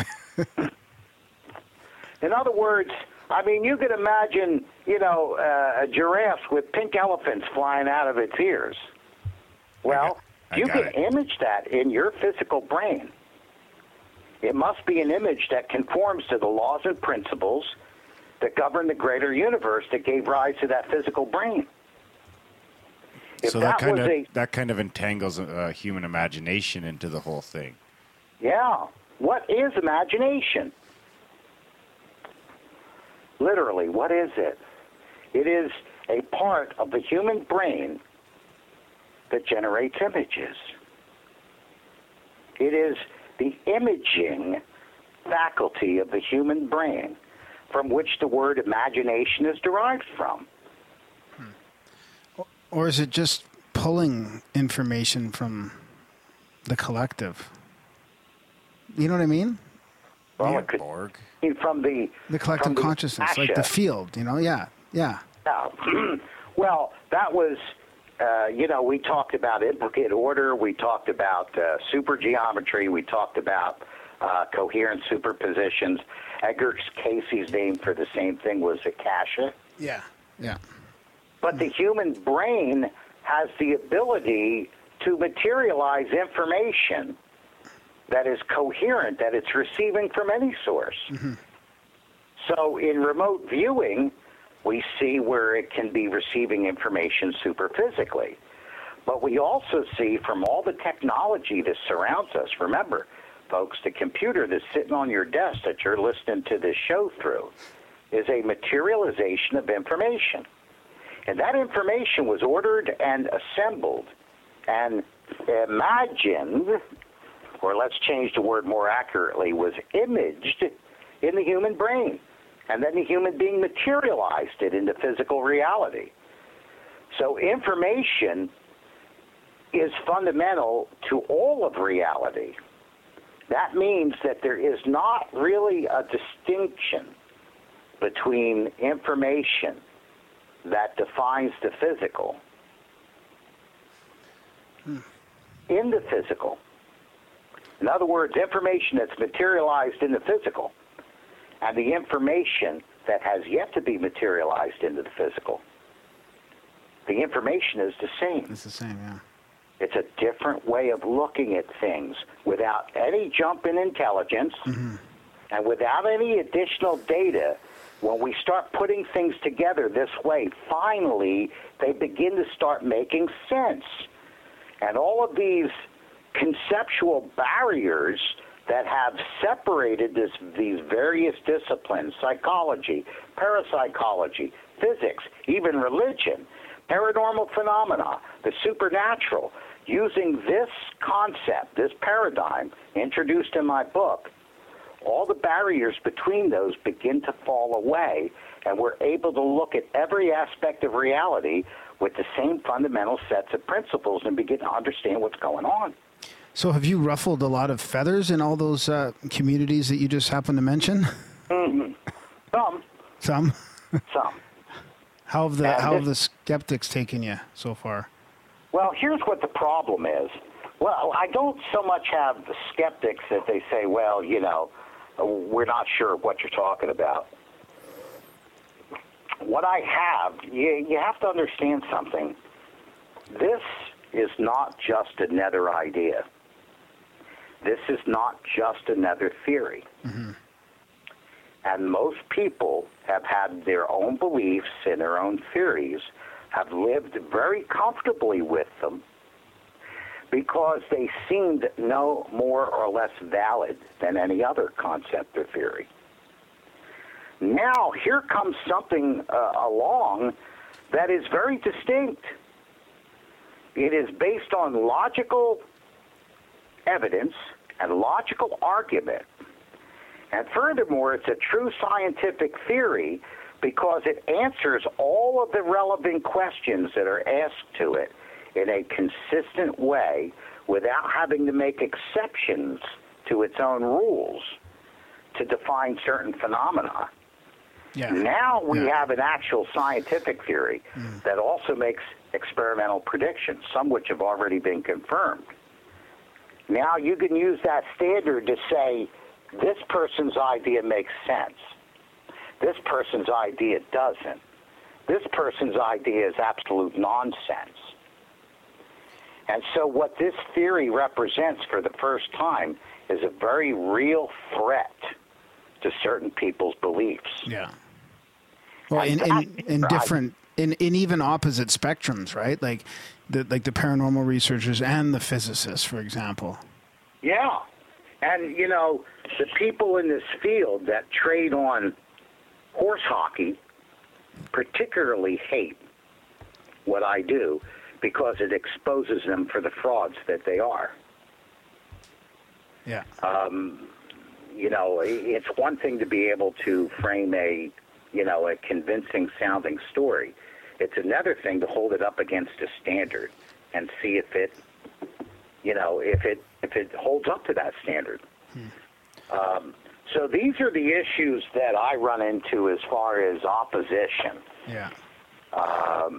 You know, i i- it's, but you know, it's just it's part of the it's part of the game. And I know I've made some enemies, um, but you know, I when you look at what these enemies are and what they do, uh, they're good enemies to have. I'm very happy to be defined by who my detractors are. So uh, it's been a couple of years now, and and uh, would you have done anything different since since your book has been published? I mean, like, like is there anything that you would regret? Uh, I don't know if that's uh, too personal of a question, but is there something you would have done, or, or are you looking at making a you know a sequel or another book? Well, I am working on that. I've got a couple things in, in the works on that.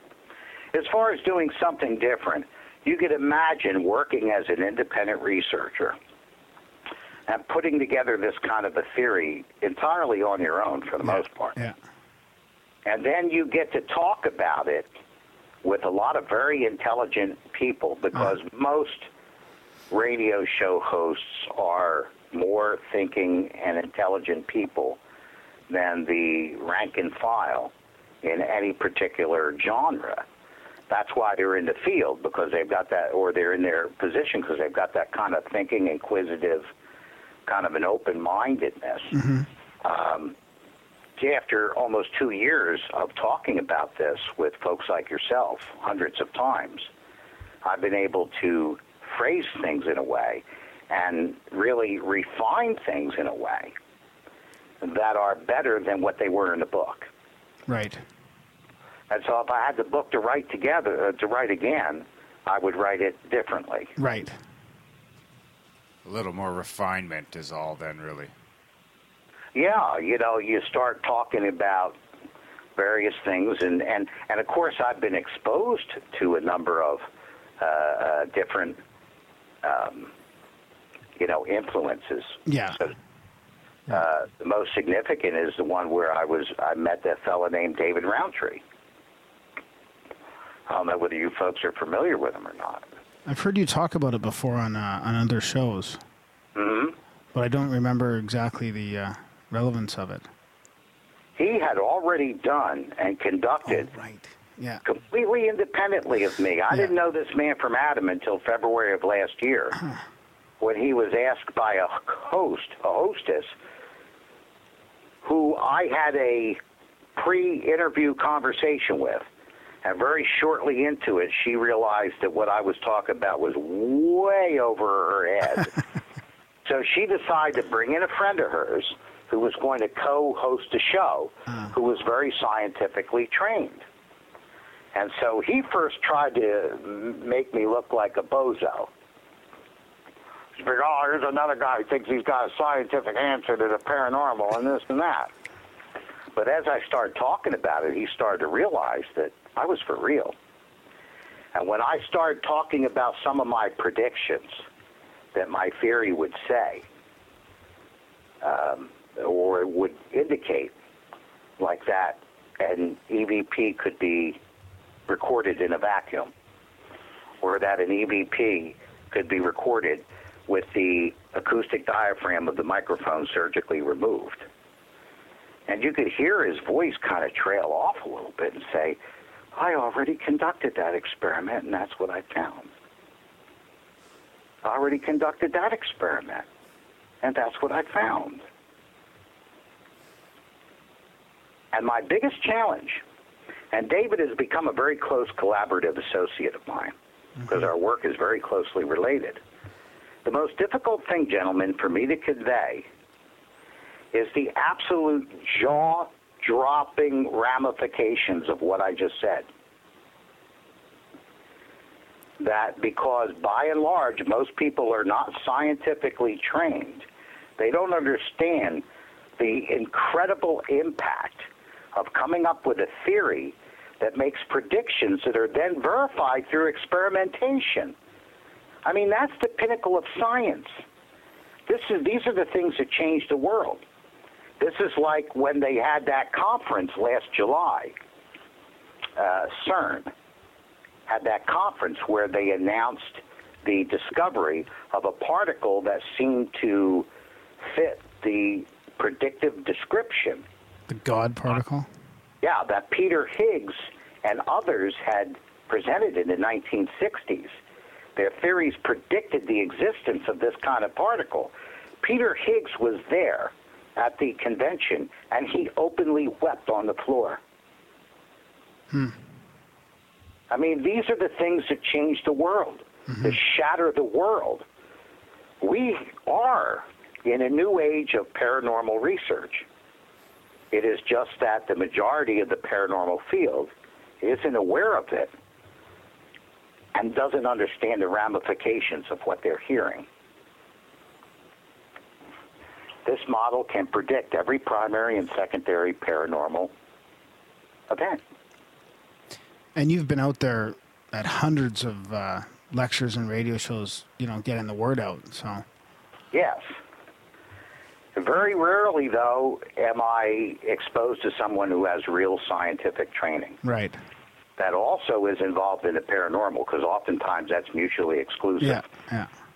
What I say with with the predominant thinking and the predominant beliefs in the paranormal field, all the scientists are running to the door like they're in a nightclub on fire. they're trying to get out. You know, I ask people, okay, you got this investigator that does this, and this investigator does this, and where's your scientist? Uh, uh, uh. You know, and I don't mean it to sound condescending. I just mean it to, you know, to state a point.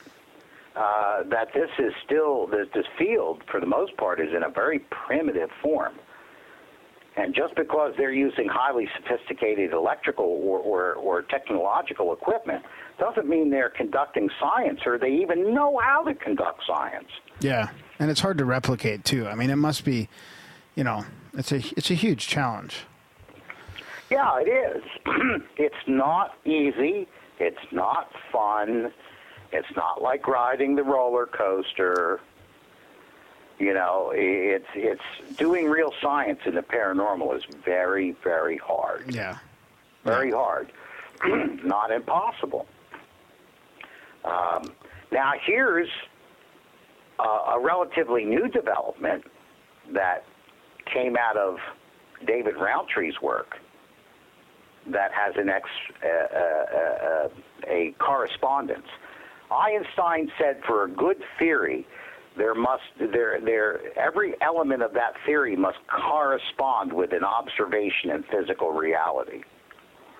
Uh, so one of my arguments is that paranormal phenomena, when these events occur, the mechanism that is taking place is the exact same mechanism that brought the whole universe into existence. Mm. That materialized information one of the things that that would predict is that we would see the emergence of gravitational effects and gravitational fields. And David Rountree has measured those. In fact, he's actually measures those fluctuations that they're occurring on three axes. In other words, we're not just talking about a fluctuation in the gravitational field of the Earth. We're talking about the emergence of a completely independent gravitational field hmm. that projects out in every direction. And my theory predicts that. Because when you materialize information, that materialization is associated with the bending of space.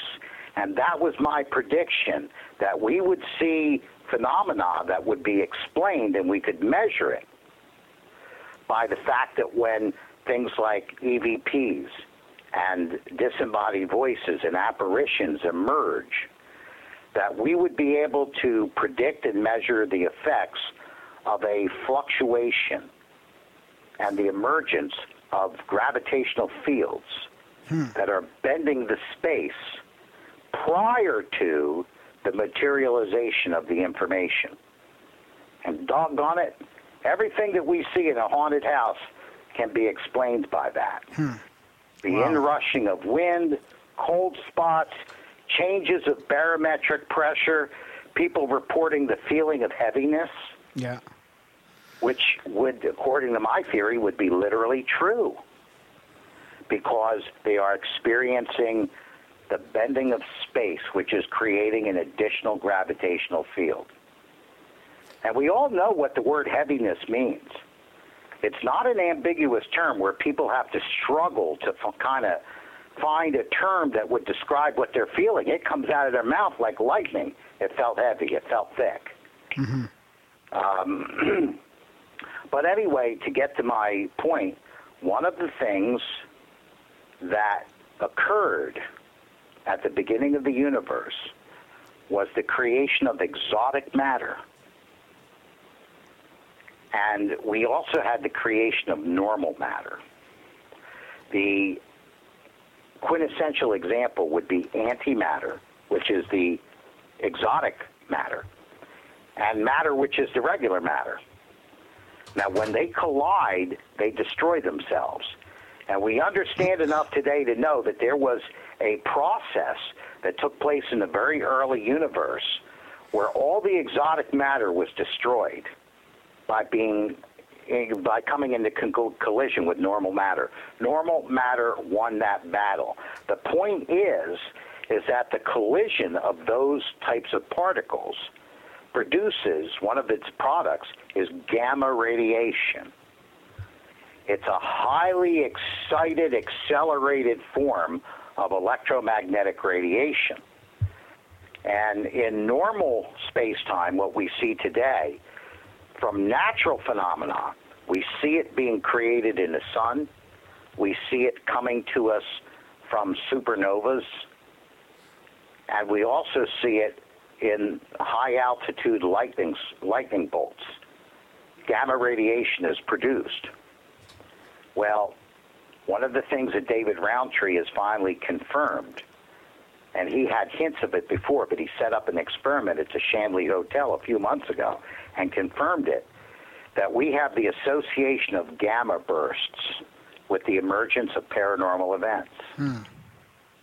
Now, my theory would infer that when we see the emergence of a paranormal event, and if we're actually seeing in real time the same mechanism that brought the universe into being, we should see the creation of exotic particles that would then collide with normal particles and create bursts of gamma radiation. Hmm. This is so far beyond. This is the challenge that I, myself and David Rountree are in, that we are so far beyond the current state of this field and what that community understands, they don't even get it. It's fascinating. They yeah. don't even see that we have in our hands for the first time in history what paranormal researchers and investigators have been looking for perhaps for centuries. Mm. We have it in our hands and they can't they don't recognize it. Mm. Well, it's only a matter of time it'll it'll start to open up. Mm. So well, do you ha- go ahead?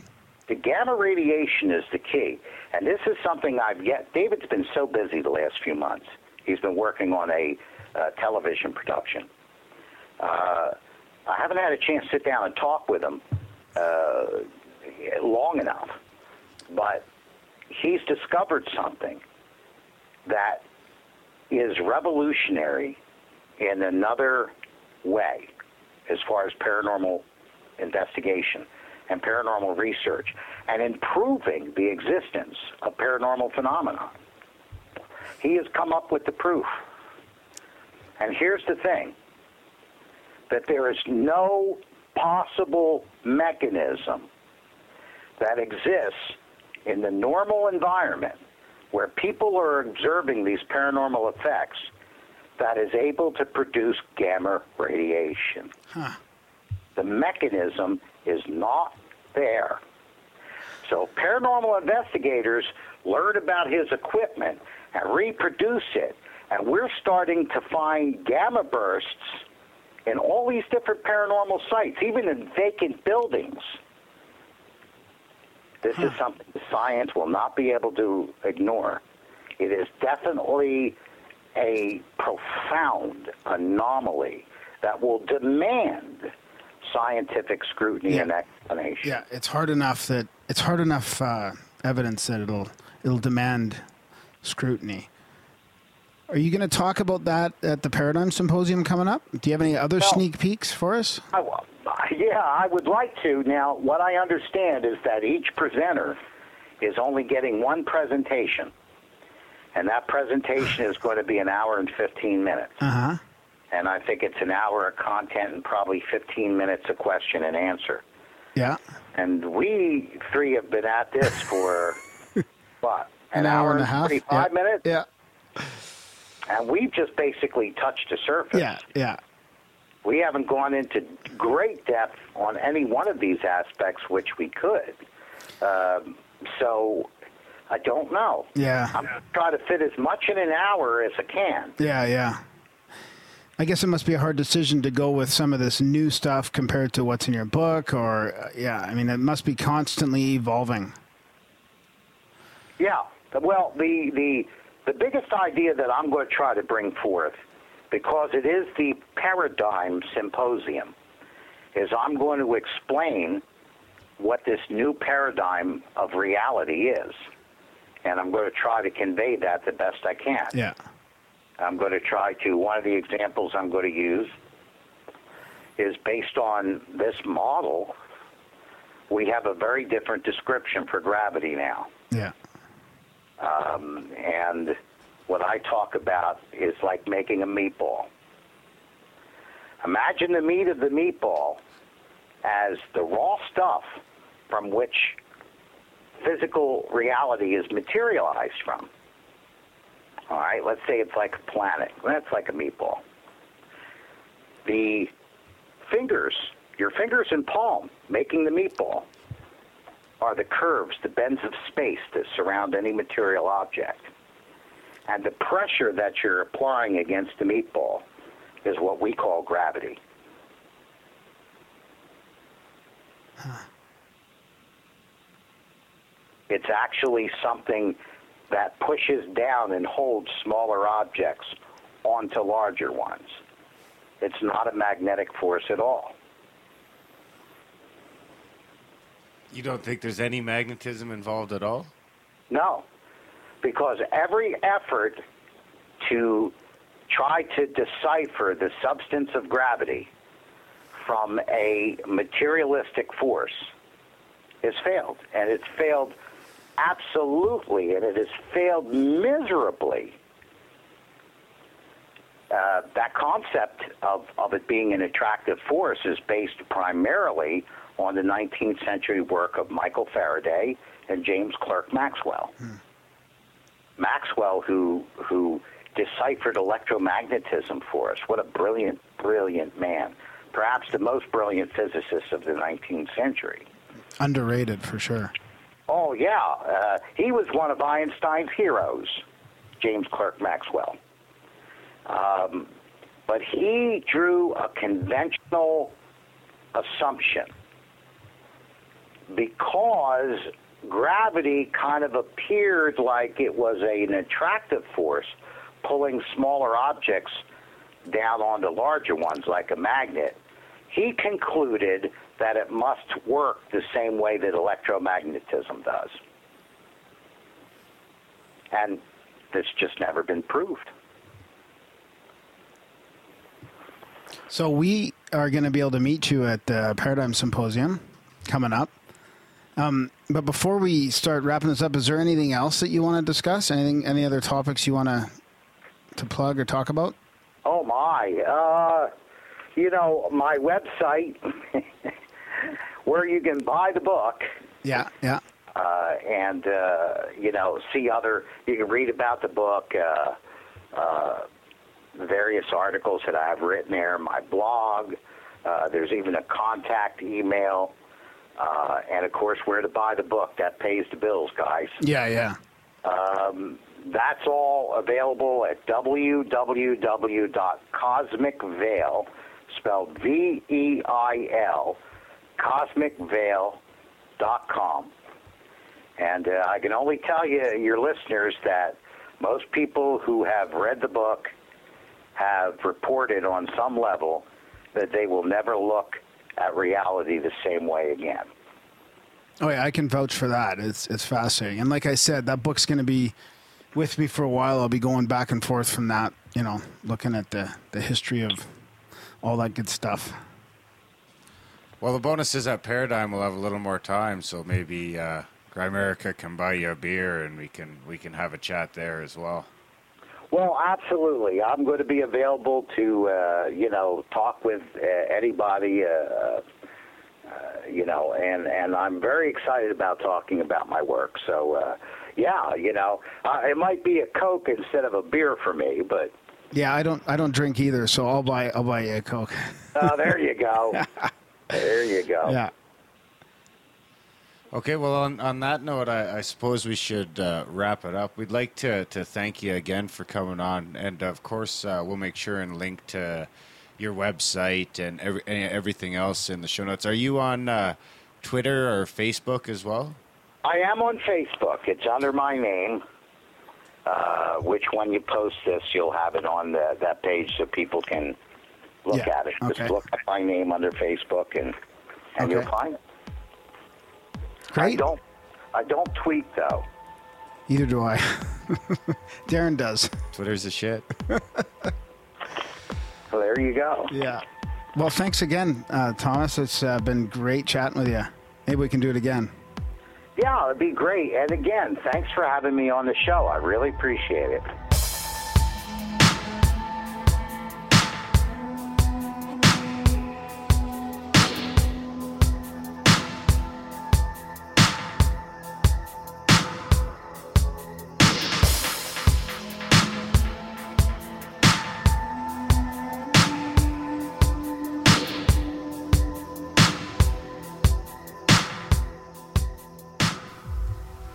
Was our chat with uh, Thomas P. Fusco, um, author of uh, Beyond the Cosmic Veil. Um, what a great, great chat that was.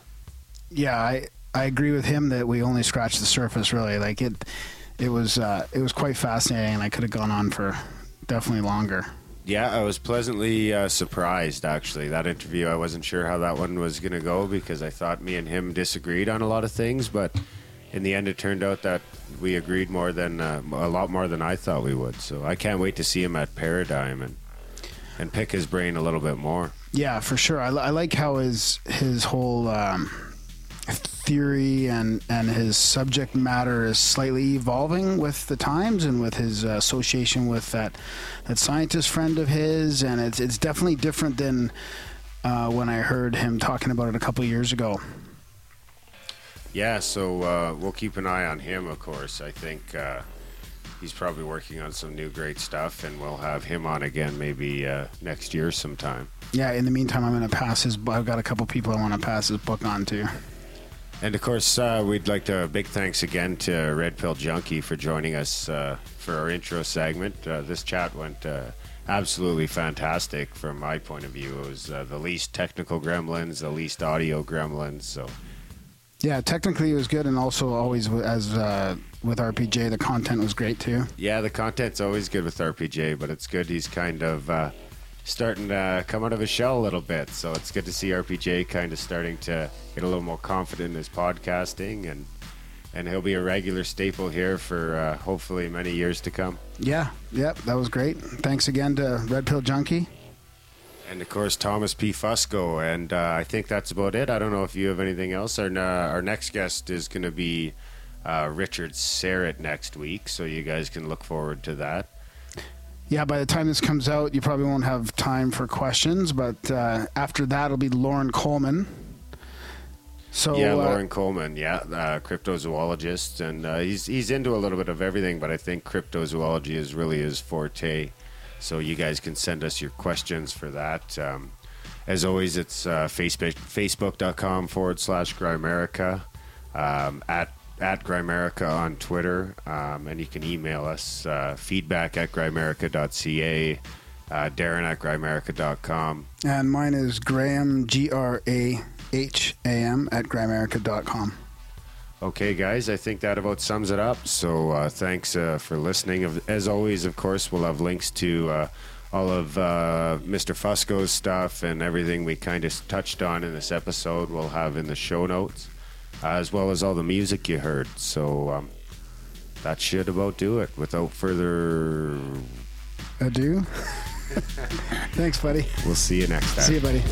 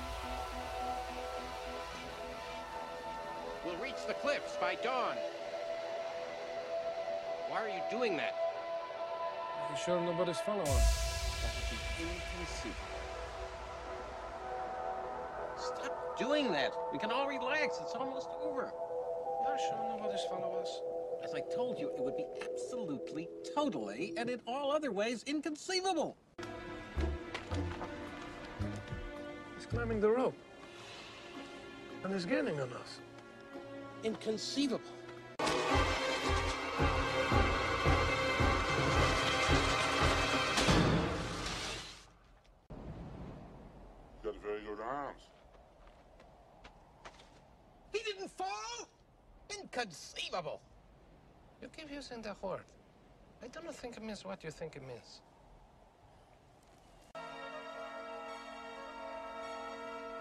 Inconceivable!